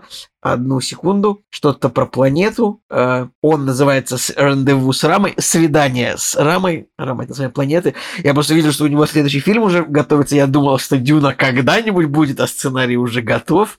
Ну, значит, тоже, наверное, году к 26-му, я думаю, может быть, к 27-му будет еще один фильм по Дюне. Это круто. Ну, Нет, к 20 28-му, я думаю, 20, 26-м, скорее всего, будет его следующий фильм. этот. О, В общем, я, блин, Мессию это даже это будет гораздо интереснее, чем вот эти, эти, эти два фильма. Я, я обещаю вам, потому что там, э, короче, там более емкий сюжет такой, коротенький и про, его, про его сына уже, да, про который... там- Нет, не, не, не, не. Сын, а сын это в третьей книге э, Дети Дюны. Э, Четвертая книга, я забыл, как называется, но там. Э, да, ну, в, общем, там э, вторая книга, она все еще про того же героя, и вот там прям его, как бы, арка, зака... ну, не, нет, она прям продолжается. Говорит, что она заканчивается, будет одновременно и спойлером, и неверно. Как я да, завернул. То есть это, да. В общем, «Мессия Дюны» прикольная книга, такая коротенькая и очень крутая. Поэтому я так был рад, что будет экранизация. Повторяюсь, пять раз одно и то- же сказал. Но, ребят, у Дюны 80 метакритик, и там будет круто. Я прям очень жду, когда ее завезут в пиратские кинотеатры наши российские. Ну, э, да, э, я, я, я тоже жду, потому что на Дюну я, как это, наконец-то я схожу впервые за год в кино, потому что давненько я ни на что не ходил, потому что ни на что особенно не хотел, а на Мастера Маргариту не получилось. Вот, э, поэтому на Дюну схожу обязательно.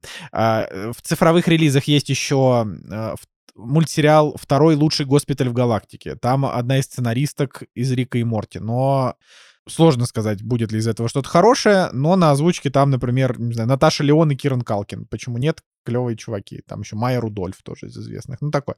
Вот. А, также, тоже, что интересно, фильм с Орландо Блумом в главной роли, который называется «Карающая длань». Это буквально там сюжет э, там пчеловода Джона Вика, э, исчезнувший, не исчезнувший, а Короче, типа вот, э, его семье начинает угрожать, да, заложница, его семье начинает угрожать, и он затягивается в водоворот насилия. Ну, короче, это, я такой думаю, блин, чуваки, ну, ну, ну, на хоть, ну дайте нам хоть пару лет передохнуть от этого, пожалуйста. Как на что вы Согласен. рассчитываете? Просто пару лет. Типа, давайте вы не будете выпускать там 13-ю часть, блин, этого Great Equalizer. Еще что-нибудь. Ну, просто это, они не могут остановиться. Они теперь раз в месяц выпускают такие фильмы, Николай, не раз в год, раз в месяц. Ай, да, это, конечно, угар. Видимо, Вот. мужички готовы это смотреть и угорать. Я лично жду вторую часть «Пчеловода». Я, просто у меня... эм, я вчера... Я не перестану над этим на всем глумиться. Я, конечно, я не то чтобы жду вторую часть «Пчеловода», но как бы почему бы и нет, э, выйдет. Но, э, значит, можно в двух словах еще сказать, что Мадам Паутина в прокате просто с невероятнейшим треском провалилась, просто хуже, чем Морбиус, типа, выступила. Оценки тоже чудовищные. Как я в прошлый раз говорил, я надеялся, что фильм будет такой плохой, что хороший. Но что-то все говорят, что он такой плохой, что плохой. Меня это очень расстроило, потому что я-то хотел... Я-то хотел трэша, а он как будто бы просто на серьезочке плохой. Но я все равно буду его смотреть. То есть это вообще-то даже не обсуждается. Я прям вот Мадам Паутина очень хочу. В кино я, наверное, все-таки... Давай сходим, пережду. давай сходим в кино. А что, идет в Россиюшке Мадам Паутина? Да, в пиратском прокате все есть. Что ты думаешь? Николай, ну приезжай в гости, пойдем обязательно. Да, ну как бы, понимаешь, просто это очень интересно, что я тоже там посмотрел, там, значит, там играет такая Сидни Суини, да? Я, как это, э, большой почитатель ее талантов, очень, очень, очень э, симпатичная, симпатичная леди, э, значит, э, но, короче, просто прикол в том, что, ну, типа, Сидни Суини, она довольно популярна среди молодых актеров, да, Голливуда, и, и, да, и Дакота Джонсон тоже, но она уже чуть в меньшей степени. Сидни, типа, сейчас набирает популярность. Так вот, параллельно с ней, э, с ней же идет ромком, сейчас в американском прокате. И вот этот ромком, он типа идет уже, по-моему, с декабря, и он до сих пор все еще собирает кассу. А, а как бы, а мадам Паутина вообще, типа, абсолютный провал. И, я, насколько понимаю, Дакота Джонсон, который там снялся, она даже до сих пор, до сих пор его не посмотрела, понимаешь? Короче, это просто это настолько... Это как... Это звучит как... Как будто, ну, ну типа, алло, Соня, ну вы чё? Это же, это же денег стоит. Я удивляюсь. Ну, ну Николай, я искренне. Я ну, это, я, я не знаю, но это какая-то стратегия такая, не знаю. Я говорю, они все это дерьмо потом собер... у, переупакуют вместе под Венома, и Морбиуса, и Крейвина Охотника, и Мадам Паутину, и нормально, и будет весело, ну, мне кажется. Ой, да, а вот у фильма Anyone But You, кто угодно, кроме тебя, с, с Суини в главной роли, уже 190 миллионов долларов сбор. Блин, это, просто, просто счастье. Кстати, прикольно, что ромкомы начали возвращаться. Их что-то так долго не было нормальных. Они в основном все выходили на Netflix с рейтингом типа 4,3. Вот, а сейчас вроде как можно поглядеть. Ладно, Чё, есть тебе что добавить с Metacritic? Да, у сериала Constellation э, созвездие от Apple TV с Нумер Апас и Джонатаном Бэнксом. Никто не, мало кто знает это имя, но это Майк из Breaking Bad и Better Call Saul. А, э, Зеленый Метакритик 64, он выходит вот уже сегодня на Apple TV, нам первая серия, но тоже подождем немножко рейтингов, но это что-то про космос, что-то фантастическое, Apple TV, Apple TV в, в это умеет, поэтому я это буду смотреть обязательно. Но, наверное, подожду всех серий, потому что для меня мучительно все-таки ждать выхода серии. Нет, больше не буду. И, кстати, у настоящего детектива, который весь вышел, а, четвертый сезон, который озаглавлен, а, озаглавлен пафосом названием Night Country. У него 6 серий, и у шестой серии рейтинг 5,8 на MDB. И я даже как-то и не знаю. Но тебя просто действительно как-то очень сильно этот вопрос э, беспокоит, а меня что-то как-то вообще не беспокоит. Но видишь, опять же, это все потому, что ты живешь как бы в поле сериалов, и, и, и как бы ты такой, блин, вот я, типа, я рассчитывал на сериал, а он меня подвел, да, я такой думаю... О, ну, это, Николай, это очень серьезно. Я очень сильно рассчитывал на четвертый сезон настоящего детектива. Ну, come on, это же детектив про ну, нет, ну, убийство где-то в Аляс, на Аляске, это же ты, ты много сезонов настоящего детектива ты действительно любишь, Николай. Ну, я люблю первый только. Ну, но... все любят, все любят только первый. Второй но норм, третий не... норм, но как бы... Но мне же не мешает, типа, кстати, кстати Кинопоиск сейчас выпустил последний материал материал о том, что на самом деле второй сезон самый лучший, а не первый. Это ну просто, ребят, вы... Я даже не буду это комментировать, я оставлю это без комментариев на вашей да, совести. Да, да. Мне это не интересно. да, как там? Это было смело, очень смело. Но реально 5,6 рейтинг у финальной серии шестого сезона. Мне просто интересно, что там такое плохое. Это... Да, было трудно, но я это сделал. А, а настоящий детектив, причем третий сезон, он был сносный. И даже там рейтинг, я смотрю, 8,5, 8,5, даже в финальной серии 8,0.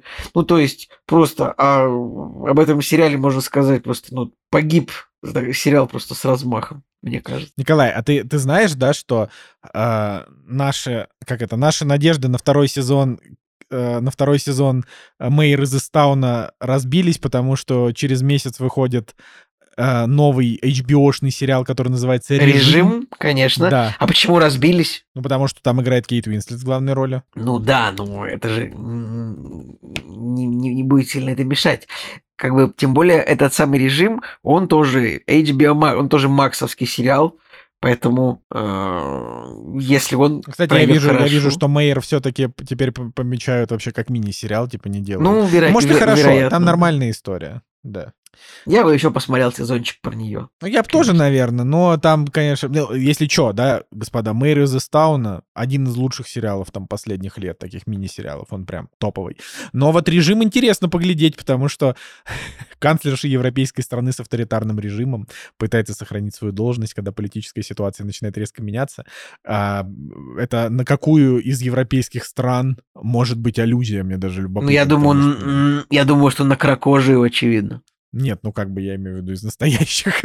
Потому Ну что- нет, это ни, как- ни, ни- ни на какую. Это аллюзия на несуществующую кракожию. Ладно, я не знаю, ну просто надо смотреть. Сериал там же, ну, ты просто по, по описанию, по трейлеру не поймешь, наверное, на что. Ну, есть варианты, на какие страны можно сделать аллюзию. Я не знаю. Я бы мог назвать что-нибудь, но не буду. Но, Николай, э, и как это, за, за ругань в сторону европейских стран... Я согласен. У нас сделает. каждый, у нас каждый может прийти к Кремлю и сказать Обама козел. Я согласен. с Да, да, да, да. абсолютно. Но и, как бы, поэтому я просто и задумывался, это что, это типа, не знаю, Венгрия, да, или что, что это может быть? Ну, короче, Нет, ладно, это любоп- что-то, я думаю, я думаю, что здесь будет больше, э, больше похоже на что-то из середины века. Ну, типа, тогда были всякие диктатуры, потому что, ну, нет, конечно, если они, если они решили упаковать э, в- Кейта Уинслет, э, если они решили упаковать Виктора Орбана в Кейт Уинслет, это, конечно, забавно, но мне кажется, что вот зрители HBO, они не, не- не в курсе о том, что какие-то авторитарные режимы есть где-то в Европе, поэтому должно быть, должно быть э, что-то более более понятное. Будем смотреть. Кстати, судя по трейлеру, я до, до- до сих пор до конца не понимаю, в какое время это все дело происходит. Как будто бы это, может быть, есть середины века. А, и от э, эксклюзивного продюсера «Наследников», поэтому эксклюзивного исполнительного продюсера по- «Наследников», поэтому э, есть вероятность, что мне этот сериал строго не понравится, а Цигулиеву строго понравится. Но это не, от, это, не от, это не от создателя наследников. Там создатель, блин, вот у него вот есть Джейси Айзенберг, а создатель наследников у него такая же какая-то фамилия типа Айзенберга. Ну, Армстронг, Джесси да, Армстронг. спасибо. Вот, вот тот Джейси Айзенберг, это Джейси Армстронг. У меня, у меня сильно ломается мозг на этом. Это не, не, не от создателя, а просто от одного из них, поэтому это м, по-другому должно быть все-таки. Ой, не, ну как бы я еще не оставляю надежды, что когда-то во мне проснется желание посмотреть наследников дальше, типа там второй сезон поглядеть, но пока это желание, честно, не возникает. Но, Николай, ты должен, ты всю жизнь должен помнить, что я из уважения к тебе, я целый сезон посмотрел, целый. Целый сезон посмотрел. Я помню. Огромный. Ладно. все, я думаю, что Николай, мы на этом... Николай, я, да, я тебе отвечу так. Север помнит. да, это из «Игры престолов». Да, да, которую, типа, ну, которую я, я- тоже только первый сезон смотрел. И я типа на- живу на севере еще. Это вот это, это два из двух просто. Что ж, ладно, поехали, поехали дальше. «Кактус» — подкаст о кино и не только. Фильм от подписчика у нас сегодня «Ночь на земле» Джима Джармуша. А, спасибо большое Каше Йокси, а, очередной раз наш а, постоянный, а, тоже наш, наш топ-донатер. Заказывает у нас фильм Джима Джармуша, культовейшего режиссера 90-х и нулевых, одного из, значит, я, я сейчас говорю, сейчас я говорю не свое мнение, просто как бы говорю, одного, одна, од- одна из таких знаковейших фигур авторского кино американского, даже, ну да, типа, по, больше, по большей части американского, конечно. Вот. а, наряду, может быть, там, не знаю, с каким-нибудь финским Аки Каурисмяки, каким-нибудь э, американским Вуди Алленом и так далее и тому подобное. Короче, Джим Джармуш — это типа, это, Джармуш — это Джармуш. И как бы, и вот есть два типа людей. Есть, есть такие, как Николай Цигулиев, который что-то как-то не это, э, не очень сильно любит Джармуша, и есть Николай Солнышко, который очень любит Джармуша, просто а, типа я смотрел буквально три его фильма, и все три его фильма я люблю. Я Какие-то. смотрел буквально Паттерсона, Четыре, я его четыре я тер- терпеть не могу. Я смотрел Паттерсон, «Пес-призрак. Путь самурая», и вот сейчас «Ночь на земле», и еще «Кофе и сигареты» я смотрел. Да, но «Кофе и сигареты» я просто хуже... Я хуже всех его помню, потому что его я смотрел, типа, в, нач... в конце нулевых, типа, в девятом или в десятом году. Вот. А, Вот такая история, Николай, А, давай рассказывай. Что же, «Ночь на земле» — это такой, это фильм, вот это фильм, это пять новелл, то есть это фильм разделен на пять глав, которые друг с другом, в принципе, никак не связаны, и все пять глав построены вот по одинаковой структуре, с одинаковым сюжетом. Это пять глав о том, как пять таксистов в разных городах везут пассажиров, и какие-то истории разворачиваются. То есть это города Лос-Анджелес, Нью-Йорк, Париж, Хельсинки, и что-то я пропустил. Нью-Йорк, Лос-Анджелес, Рим, А, Хельсинки, вот, вот, Париж. Рим, спасибо. Рим я пропустил, что-то у меня в голове Я такой, так, подождите, было пять новелл, а городов я вспомнил всего четыре, как так, вот. И, ну, в принципе, короче, в фильме, ну, э, не происходит почти ничего экстраординарного в этих историях, наверное, э, ничего абсурдного даже почти не происходит. Происходят какие-то такие истории более-менее жизненные, но и не очень сильно жизненные. То есть, как бы, э, чем фильм может понравиться? Он может понравиться тем, что вот он такой какой-то медитативно спокойный, не напрягающий. И, в принципе, ну, там такие реалистичные, неплохие диалоги. Но мне показалось этого чего-то мало, потому что я всю жизнь слышал такое название, вдохновляющее, мощно, «Ночь на земле».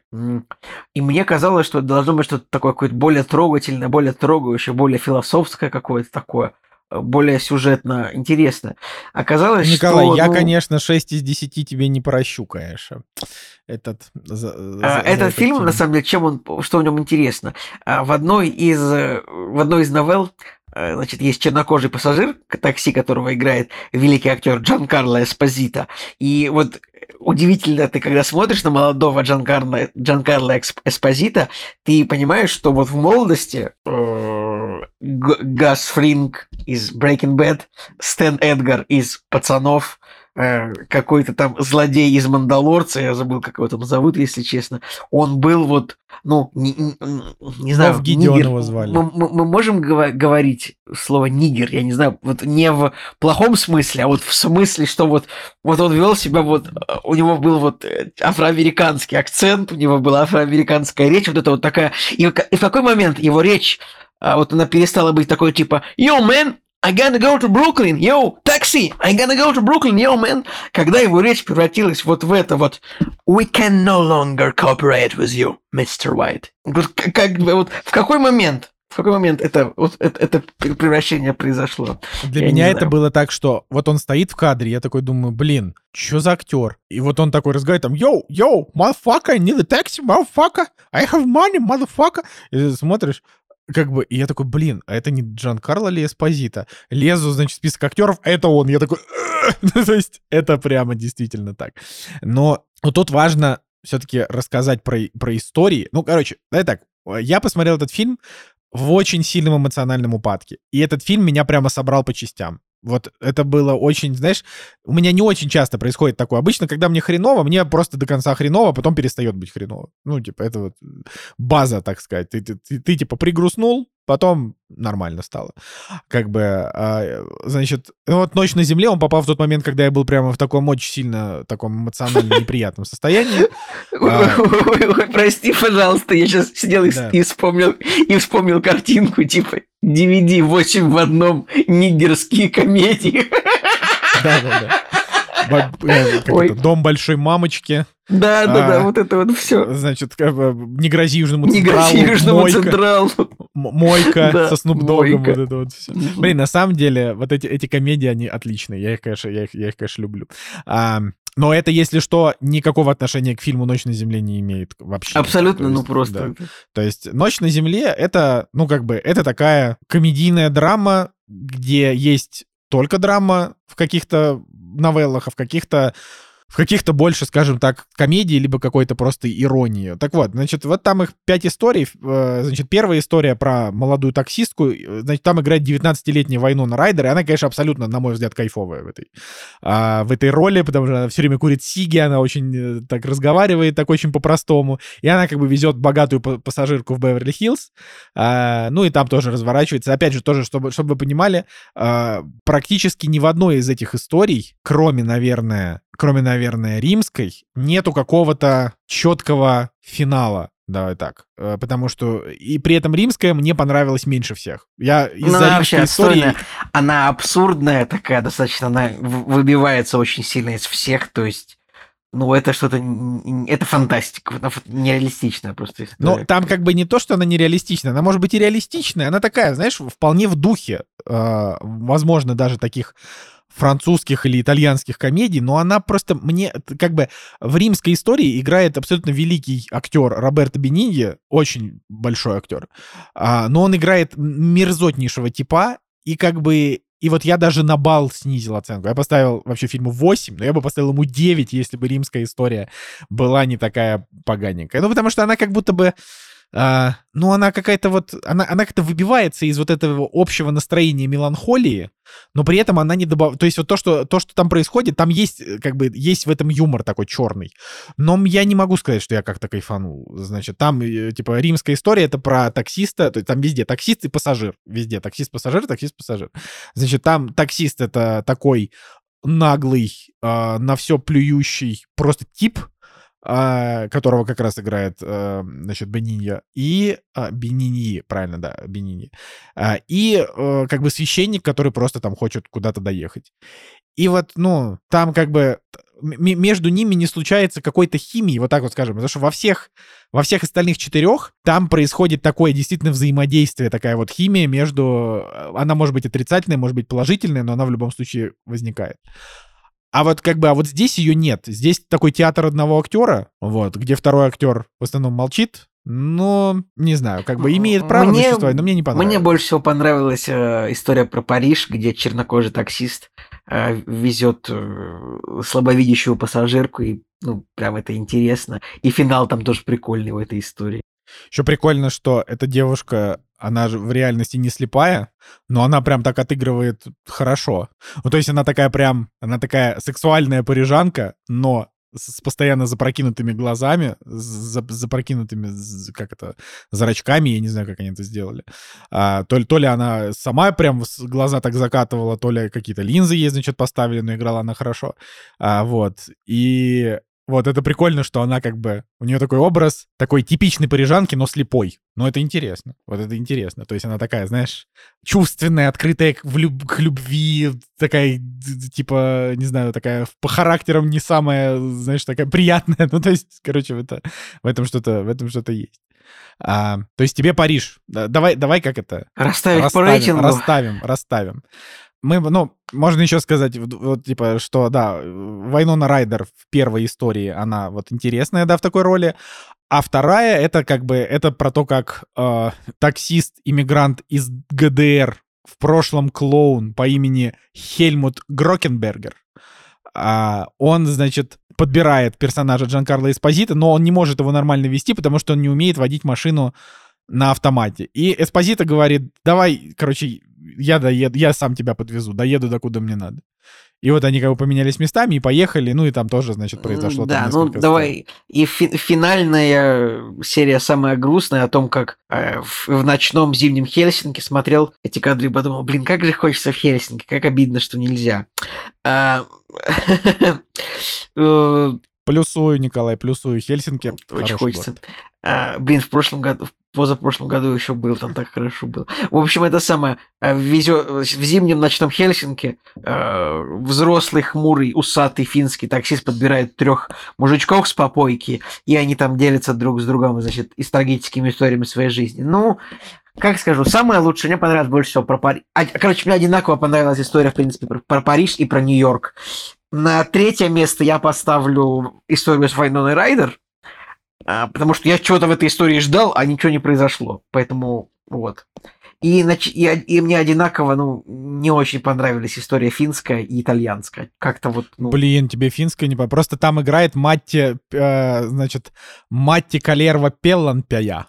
Э, это мужик, который играл менеджера группы Лени... Ленинградские Ленинградские ковбои ковбои. едут, да, понятно. Да, да, Мгм. да. Потом мне думаю, показалось «О». его знакомым лицом, да. Да, я такой, о, Микка. Э, Ну, типа, Матти его зовут.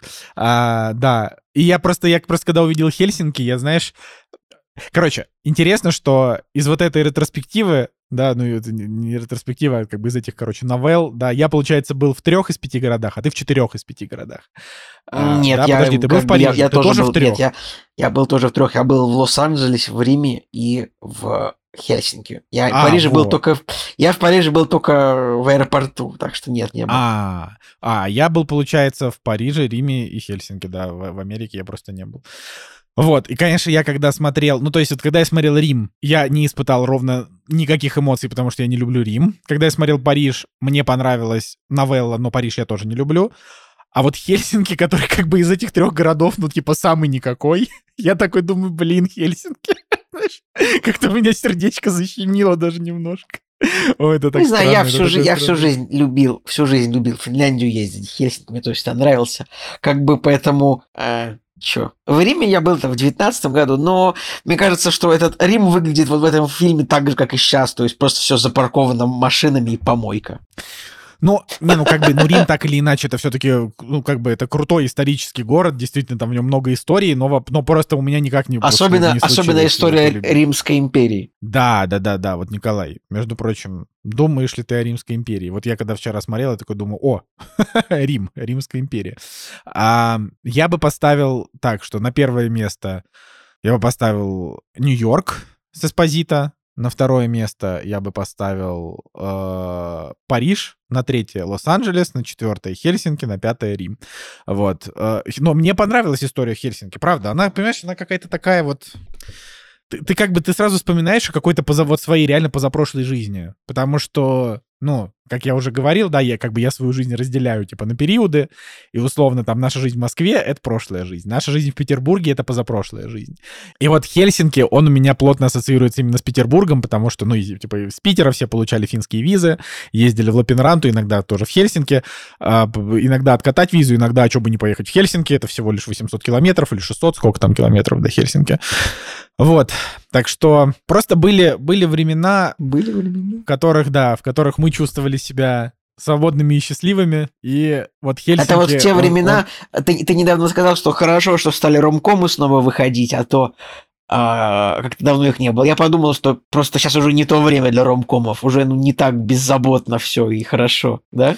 Ну да, наверное. Помню, но они дав... Я помню, я помню, как-то мы, вот был год 2003, наверное, и мы с родным братом, с моим старшим, мы просто пошли в кино на, на два фильма и посмотрели подряд. А как отделаться от парня за 10 дней? Я так и думал, что ты сейчас скажешь, как это делается. Да, а второй фильм был «Ловец, э, Ловец снов» по Стивену Кингу. Это жесткий, довольно, довольно травматичный для ребенка ужастик, если честно.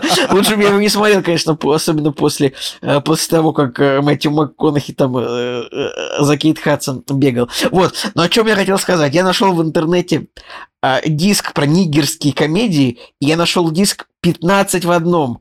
И я думаю, что это, Николай, это спецвыпуск. Давайте. 500 лайков, Ребята, и мы 50 делаем 50 лайков, или, я не знаю, или там подписка на бусти уровня, вот, которая за 5000 рублей, и мы делаем выпуск э, нигерские комедии. Три, три штуки какие-нибудь. Реально. Не грози Южному Централу, поездка в Америку, дом большой мамочки, что-нибудь еще. Вот, ребят, так что да. Я, я, я не шучу, я готов. Я, я, я соглашусь, я даже, я даже DVD себе закажу, мне его некуда воткнуть, но... Блин, а. его, Николай, его нет в наличии этого DVD в этом магазине. Да я вижу, но можно же, можно самому его сделать, знаешь? Можно самому. Нигерские комедии 2, второй выпуск. Нифига себе, тоже 15 в одном. Есть 30 таких комедий. Блин, ничего себе. О, Николай. Мы даже не представляем себе, насколько много на самом деле нигерских комедий. Ладно, я думаю, что надо, надо заканчивать с э, «Ночью на земле». Короче, я ставлю фильму 8 из 10. Мне очень понравилось. Э, мне понравился Рим, но фильм меня тронул, он меня как-то успокоил, он как-то вот меня меланхолично настроил на добрый лад. Вот, спасибо за поддержку, было клево. Николай, мне очень стыдно, но нигерские комедии выпуск 3 существует даже, то есть 45 таких фильмов. А там в каждом да. по 15? Я не буду все, все читать, но типа в каждом есть какие-то более-менее известные там, ну, не знаю, бриллиантовый полицейский, мне кажется, это не то, что прям нигерская комедия, это что-то, не знаю, бе, э, чокнутый профессор, это вот все, знаешь, такие вещи. Да. Ну, там какие-то фильмы, типа там ну что, приехали, ремонт.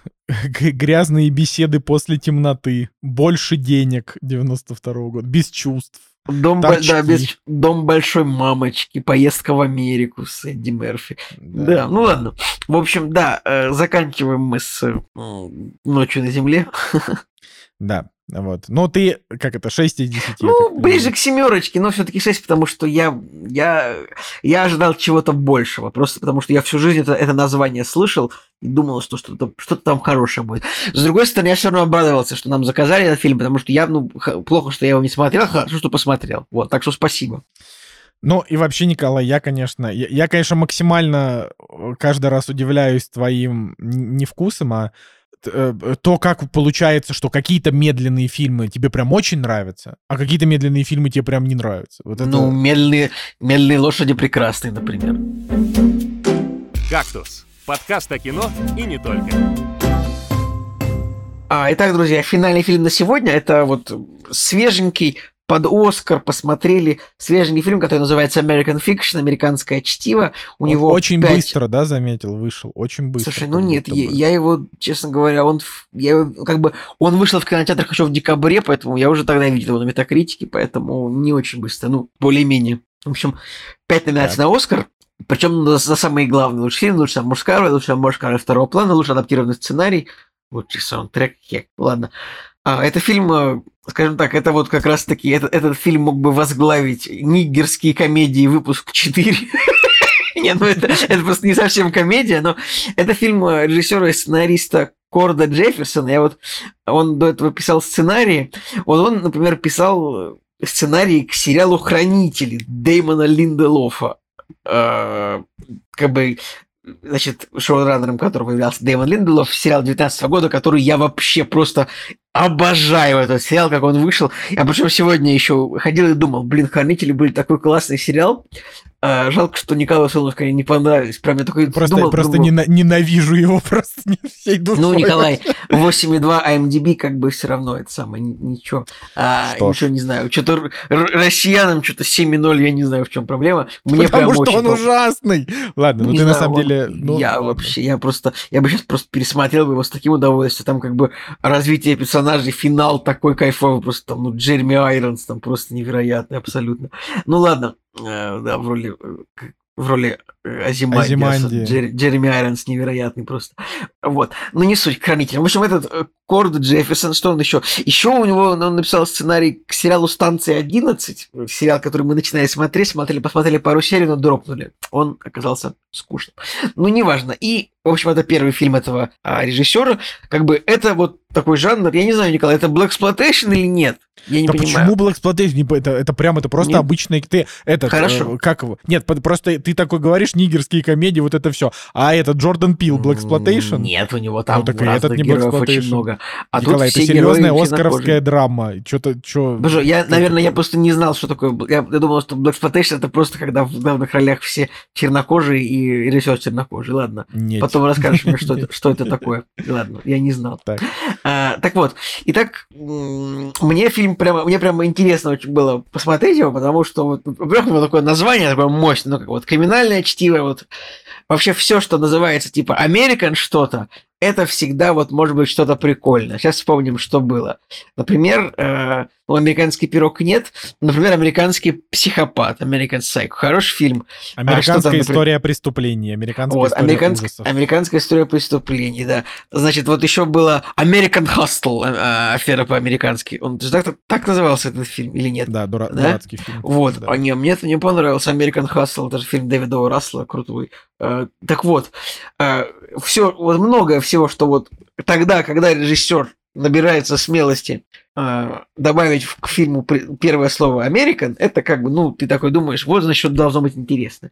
Ну, и так критик был хороший рейтинги от, зри... от зрителей, MDB 7,6, поэтому интересно было посмотреть, что же это такое. Так, сюжет фильма. А в главных ролях мощный, мощный актер Джеффри Райт, которого тоже так много где он играл, что даже перечислять уже невозможно. Просто это Вообще, чаще всего, конечно, у него роль это подручный главного героя, это вот комиссар Гордон в Бэтмене Мэтта Ривза, это вот а, тоже агент ФБР в Джеймсе Бонди, ну, миллион, миллион ролей. Э, э, этот самый Бернар в мире Дикого Запада, Миллион ролей. У Джеффри Райта, все вы его знаете. А еще он начал играть, а еще он начал играть последние годы у Уэса Андерсона. Нет, Дже- Джеффри Райт, он как-то вот, а, скажем так, он до этого, он, он снимался всю жизнь, но запомнили и полюбили его после первого сезона Westworld, я считаю, когда он сыграл классного Бернарда. Это единственное, мне кажется, э, что можно было действительно полюбить в Westworld, потому что Бернард хороший. Ну, как бы. Слушай, ну вот у него Вот. на самом деле роль, роль Джеймси Бонни тоже у него как бы такая не, не самая дурная. И, Понимаешь, ну, он играл в голодных играх, но помнишь ли ты, кого он там играл? Вот в том-то дело, в играх нет, а в Бонде Вот. помню. Вот я в общем, помню. да.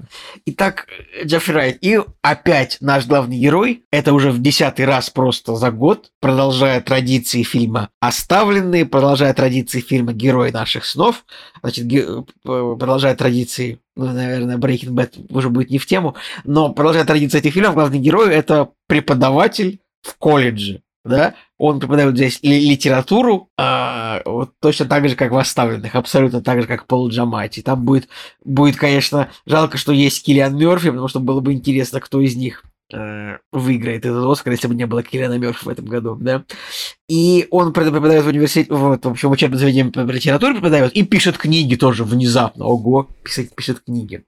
И у него такое... И причем он как бы чернокожий, но показывается, что вот он такой привилегированный чернокожий из, из крутой семьи, то есть у него вся семья врачей, он сам преподаватель, его младшая сестра, она а, э, гинеколог, его младший брат, он пластический хирург, то есть это вот не такие чернокожие, вот как, как, как играл Джан Карло Эспозито в, прошлой, в прошлом фильме, который мы обсуждали в «Ночь на земле», это вот такие мощные.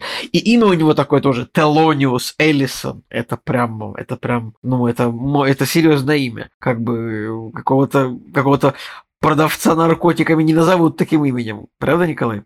Ну, это, это очевидно, этот персонаж, это действительно такой как бы, ну, типа, просто в этом фильме очень много всего. И вот как раз то, что его зовут Телониус, и то, какой он, в этом же как бы, в этом суть фильма, в этом, в этом сатира Да. фильма. А, и, в общем, он начинает фильм с того, что он преподает э, литературу свою студентам, и вот он, в общем, он его написан на доске пары вещей, в том числе написано слово «нигер», а, Короче, и он как э, Тар, как Лидия Тар. Да, типа, вот, Немножко. да, вот, похоже. И как бы студентам не нравится, как он себя ведет. Причем, ну, не показано, вот, э, как бы не показано изначально, что у него там за какие-то, проблемы, но вот сходу показано, что студентов он выбесил, а, и на него жалуются, и ему говорят его начальство университете, типа, ну, сходи в отпуск, съезди куда-нибудь. Мы, нам, как бы... Тебе же там на выставку нужно поехать на литературу. Ну, вот съезди туда, как бы, а а студентов, чтобы от тебя отдохнули. Он такой, блин, ну ладно. Тоже нам дается бэкграунд, что вот э, его ненавидят тоже все его коллеги, потому что он не очень хороший у него характер, все коллеги тоже пишут книги, он пишет книги, они все пишут книги, они у всех не очень успешные, но вот конкретно показывали, что наш герой пишет как бы книги такие не для всех, это вот, знаете, это вот мем мужика, это не все поймут, в очках такое хитрое лицо. Он пишет книги, которые все- слишком сложные для всех, которые не очень много читают, то есть он даже приходит в книжный магазин, это, пожалуй, одна из лучших сцен, где он приходит, э, где он приходит в книжный магазин, а, и находит свои книги, и находит, что они почему-то на- лежат в отделе э, исследований, значит, учебники про историю э, чернокожих, типа вот так, в таком отделе его книги лежат, а они вообще не об этом, это просто книги, но просто потому, что он чер- чернокожий, они как-то вот поставлены в этот отдел, он бесится по этому поводу, начинает переносить их в другой отдел в магазине, в общем, это довольно весело. Ну, просто показывают какие-то такие вещи, что вот он, как чернокожий, он не может себе такси вызвать. И вот самое смешное, что точно такая же сюжетная линия была и вот в этом фильме Джейма Джармуша. Это довольно забавно, что 30 лет спустя. Но суть в том, что наш герой едет к своей семье. Блин, тут прям вот этот момент, где как бы начинается, типа, завязка, где вот он пишет книгу, которая сделает его как бы известным. Как будто бы много, да, рассказать приходится об этом, Николай. Да, Николай, ты... Как это? Ближе к сути. к сути. А, суть в том, что он начинает беситься от того, что э, публика не любит его книги сложные. Ему как бы говорит его издатель, слушай, ну ты вот это, у тебя книги сложные, их не очень многие люди будут читать. И он по приколу в качестве пародии решает написать говнокнигу от лица э, от лица как бы такого, ни- извините, у нас весь выпуск реально ниггерский, от лица ниггера из гетто, из, и типа from the hood, такого с района. Он решает написать книгу он решает написать такое чернокожее слово пацана. Ты, давай, я еще раз, э, мы же, как это, ты, ты просто тут, э, как это, N-word произносишь э, весь выпуск, но, значит, он написал книгу на Эбониксе. Эбоникс — это, это прям так называется, литературный язык, а, типа, бедных чернокожих районов. Спасибо, вот это, вот. это я даже, я, вот я, кстати, не знал об этом, прикольно. А, вот, да, он начал написать такую книгу просто в прикол, потому что его все надоели, он выпил и написал книгу, и вдруг на эту книгу начали появляться отличные рецензии от издателей, от киностудии все такие, мы хотим дать вам миллион долларов за права на вашу книгу, и как бы ну, начинается раскручиваться по этому поводу сюжет. Вот, Но Николай. там как бы параллельно, там происходят еще семейные драмы, а, значит, э, там практически в самом начале, давайте сейчас небольшие спойлеры, но это просто фильм не про спойлеры. Значит, у него внезапно умирает сестра, он буквально с ней видится, она внезапно умирает, умирает а у мамы э, Паркинсон развивается. Альцгеймер. Как, Альцгеймер, простите, я путаю. А, вот, и она там перестает узнавать вот это вот все, и, и а им нужно оплачивать, значит, а его младший брат, он такой очень скажем так, самый бесявый персонаж всей этой истории — это его мерзотный младший брат, которого играет Стерлинг Кей Браун. Мне актер да, тут нравится. И... Младший брат, а, его, этот персонаж, он, он прям испытывает так называемый прям распад личности, вот весь фильм. Это довольно, это довольно, конечно, комично смотрится, но он очень сильно бесит, это правда. Да. Вот. И как бы, и вот, значит, э, и его брат который был как бы крутым пластическим хирургом, а теперь непонятно. Он говорит, я не смогу, наверное, платить там за маму, чтобы она в клинике какой-то была, а им там надо 7 тысяч долларов в месяц. Ну, короче, это прям дорого. А, вот. И, дом, а... дом престарелых. Да, дом престарелых. И получается, что ну, типа, вот прямо сейчас, в текущий момент, э, в таймлайне фильма, а, очень популярна написанная на Эбониксе книжка другой девушки, автора, а, значит, э, которая вот она, она там прям, значит, приходит на всякие шоу, и она читает вот, ну, то есть, условно, вот сидит такая, э, значит, ухоженная, красивая, приличная чернокожая женщина говорит. Из да, богатой вот, семьи, она да, из богатого да, бэкграунда. Да, из богатой семьи. Да, и она такая его, суперобразованная, она такая, да, вот я, значит, написала свою книгу, вдохновляясь там вот этим и вот этим.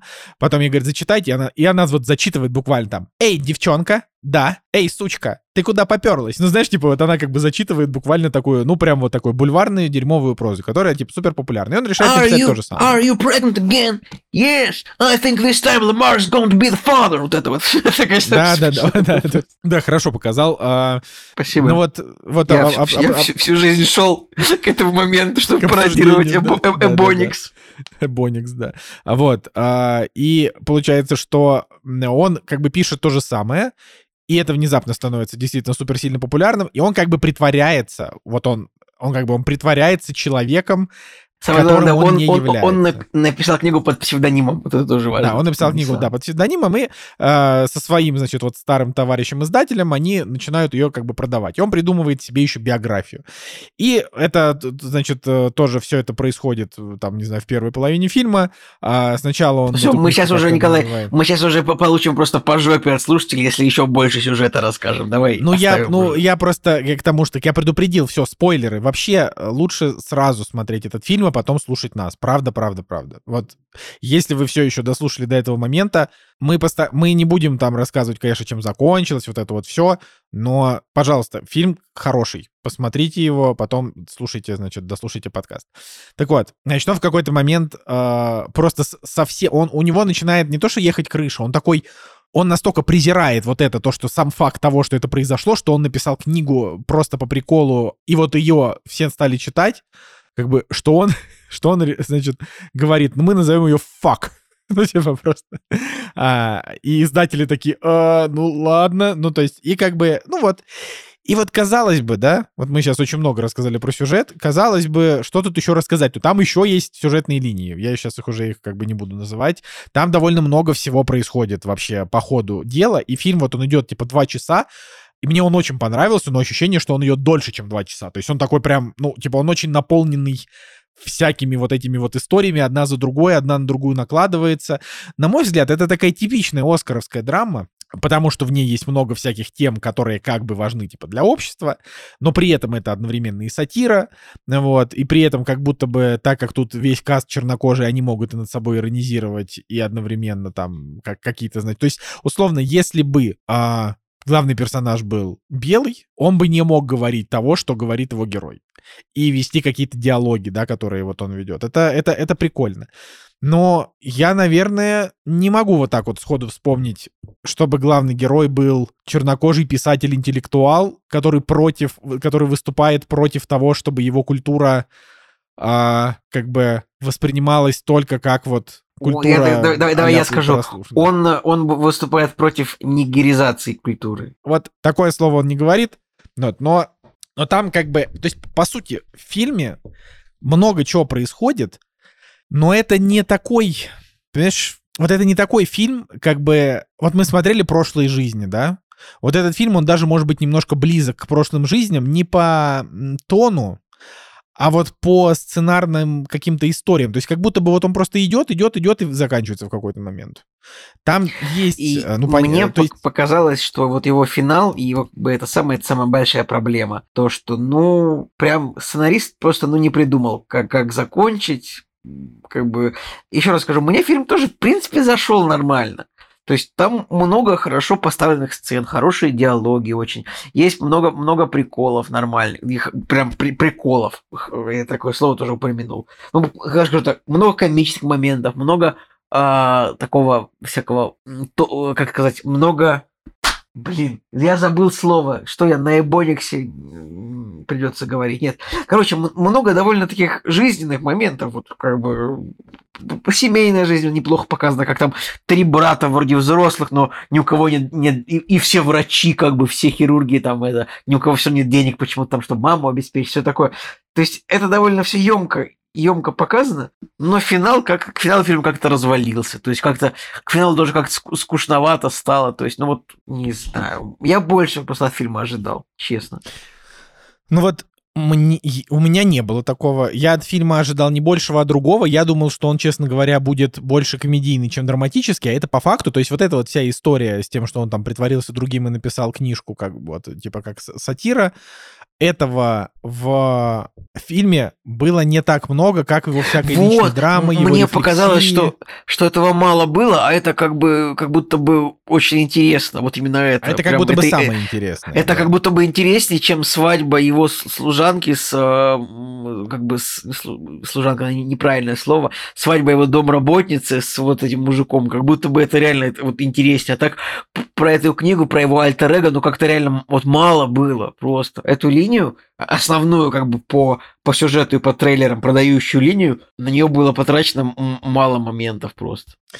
Да, да, да, здесь, здесь, э, здесь я абсолютно соглашусь, но э, мне при этом все равно фильм зашел на 8 из 10, то есть он закончился, и у меня, и я, я, я как бы после вот идут титры, я думаю, ну, крепкое кино. Э, я тоже считаю, что финал, ну, то есть, как бы по факту, даже так, э, здесь финал, он как бы предлагает несколько финалов, вот так вот скажем.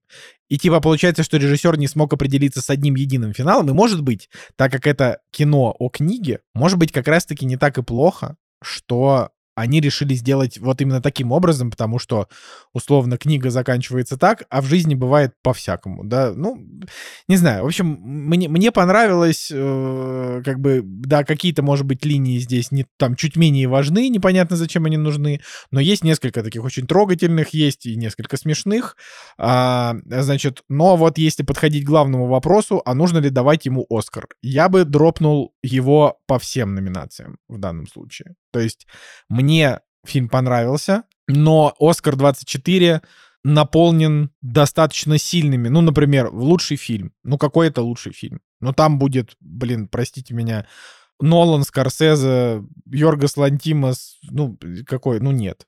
Я, конечно, ну, типа, американское чтиво в моем личном рейтинге сильно выше Барби, например.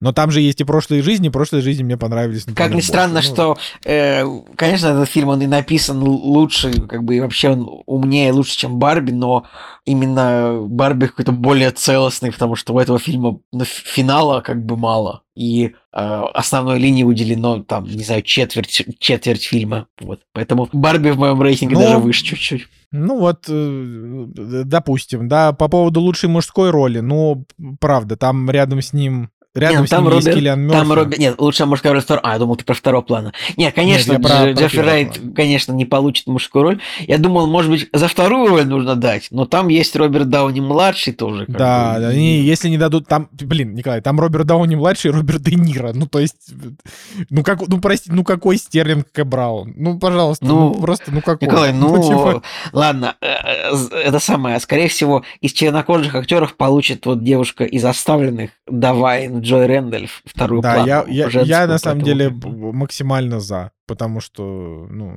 вот, а- а- потому что она была классная в фильме «Оставленные», да, как бы, по, по остальному, ну, то есть, я просто, опять же, я буду очень рад за Джеффри Райта, если он получит лучшую мужскую роль, так же, как я был очень рад в прошлом году за чувака, который получил лучшую мужскую роль в эм, за все везде и сразу, просто потому что, я бы забыл, как его зовут, просто потому что, ну, он был так искренне Ну, у него Как- фамилия Хван, по-моему. А, не знаю, Джеффри Ну, Райт просто весь фильм просто... счастлив. Джеффри Райт весь фильм ходил с, не- э, с, с недовольным лицом, я думаю, на Оскар. То есть, если выиграет, уже выйдет такой, да, спасибо. Я, я шучу, нет. Ну, нет, Джеффри Райт, я думаю, нет, у него есть как бы потенциал. Я думаю, что когда-нибудь он еще получит Оскар, но, но не в этот раз, мне кажется. Ну, типа, вот, да. То есть, короче, я, ну, понятное дело, что я не киноакадемик и никогда им не буду, но а, я не считаю, что «Американское чтиво» в этом году стоит награждать, но его, я считаю, обязательно надо посмотреть. Награждать нет, да. То есть, оп- опять же, слишком... Слишком сильная конкуренция. Ну, правда. То есть, Нолан никогда не получавший Оскар за лучший фильм, да? Он, а подожди, или Темный рыцарь получал? Или темный Нет, конечно, ты чего? У Ну, Нолана нет Оскара за лучший фильм. У Нолана, а, у Нолана нет никакого Оскара, ни за что пока что. Ну вот, как бы вот можно, значит, там, дать Оскар Нолану и всей его тусовке, потому что они постарались и сняли действительно большое кино. А, там, как бы и Роберта Дауни-младший, Киллиан Мерфи, ну, то есть это прям вот, вот, говорю, я, я прям максимально за них, за всех болею. Но я, понимаешь, например, вот я, допустим, я до сих пор, вот сколько вот мы с тобой обсуждаем, и я до сих пор не могу понять, ну чем же тебе нравятся фильмы Александра Пейна настолько сильно? То есть мне вот кажется, что они супер скучные, а тебе они прям очень нравятся. Но я Они вот... душевные, там хорошо расставлены акценты. Там э, есть, что называется, такой definitive, вот такой удовлетворительный финал.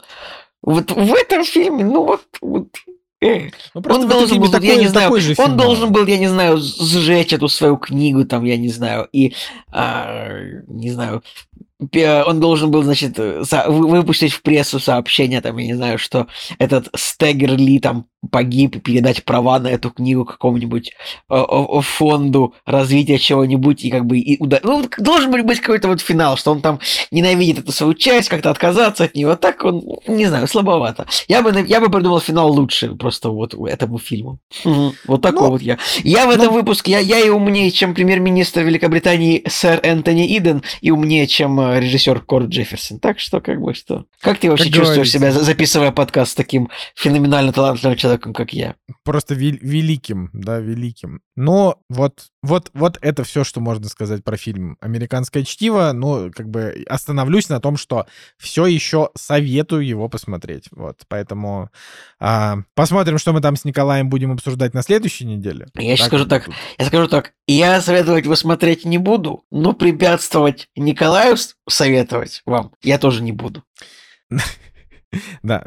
Вот такая вот позиция тоже бывает. Может, может, Николай, будь- будем это добивать с тобой все, что, то, что не успели посмотреть к Оскару, например, фильм А, «Граф», по идее, 27 февраля примерно должны появиться бедные несчастные онлайн, я думаю, так что, ну, Ну, бедные несчастные это обязательно, но я думаю, знаешь, у меня была, у меня была идея посмотреть, э, посмотреть ради угара фильм «Граф» Эль Конде, или как он там называется, да, Эль Конде, а, про, типа, про, про вампира-диктатора э, в Чили, ну, то есть что-то такое, тоже, тоже любопытно. у него номинация на Вот. Оскар на лучшую операторскую работу.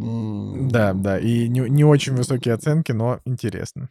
Вот. Не будем, это Так я что- обещать не буду, что-нибудь придумаем. Да, друзья, это был подкаст «Кактус». С вами был Николай Цугулиев. И Николай Солнышко. Всем пока, до следующей недели.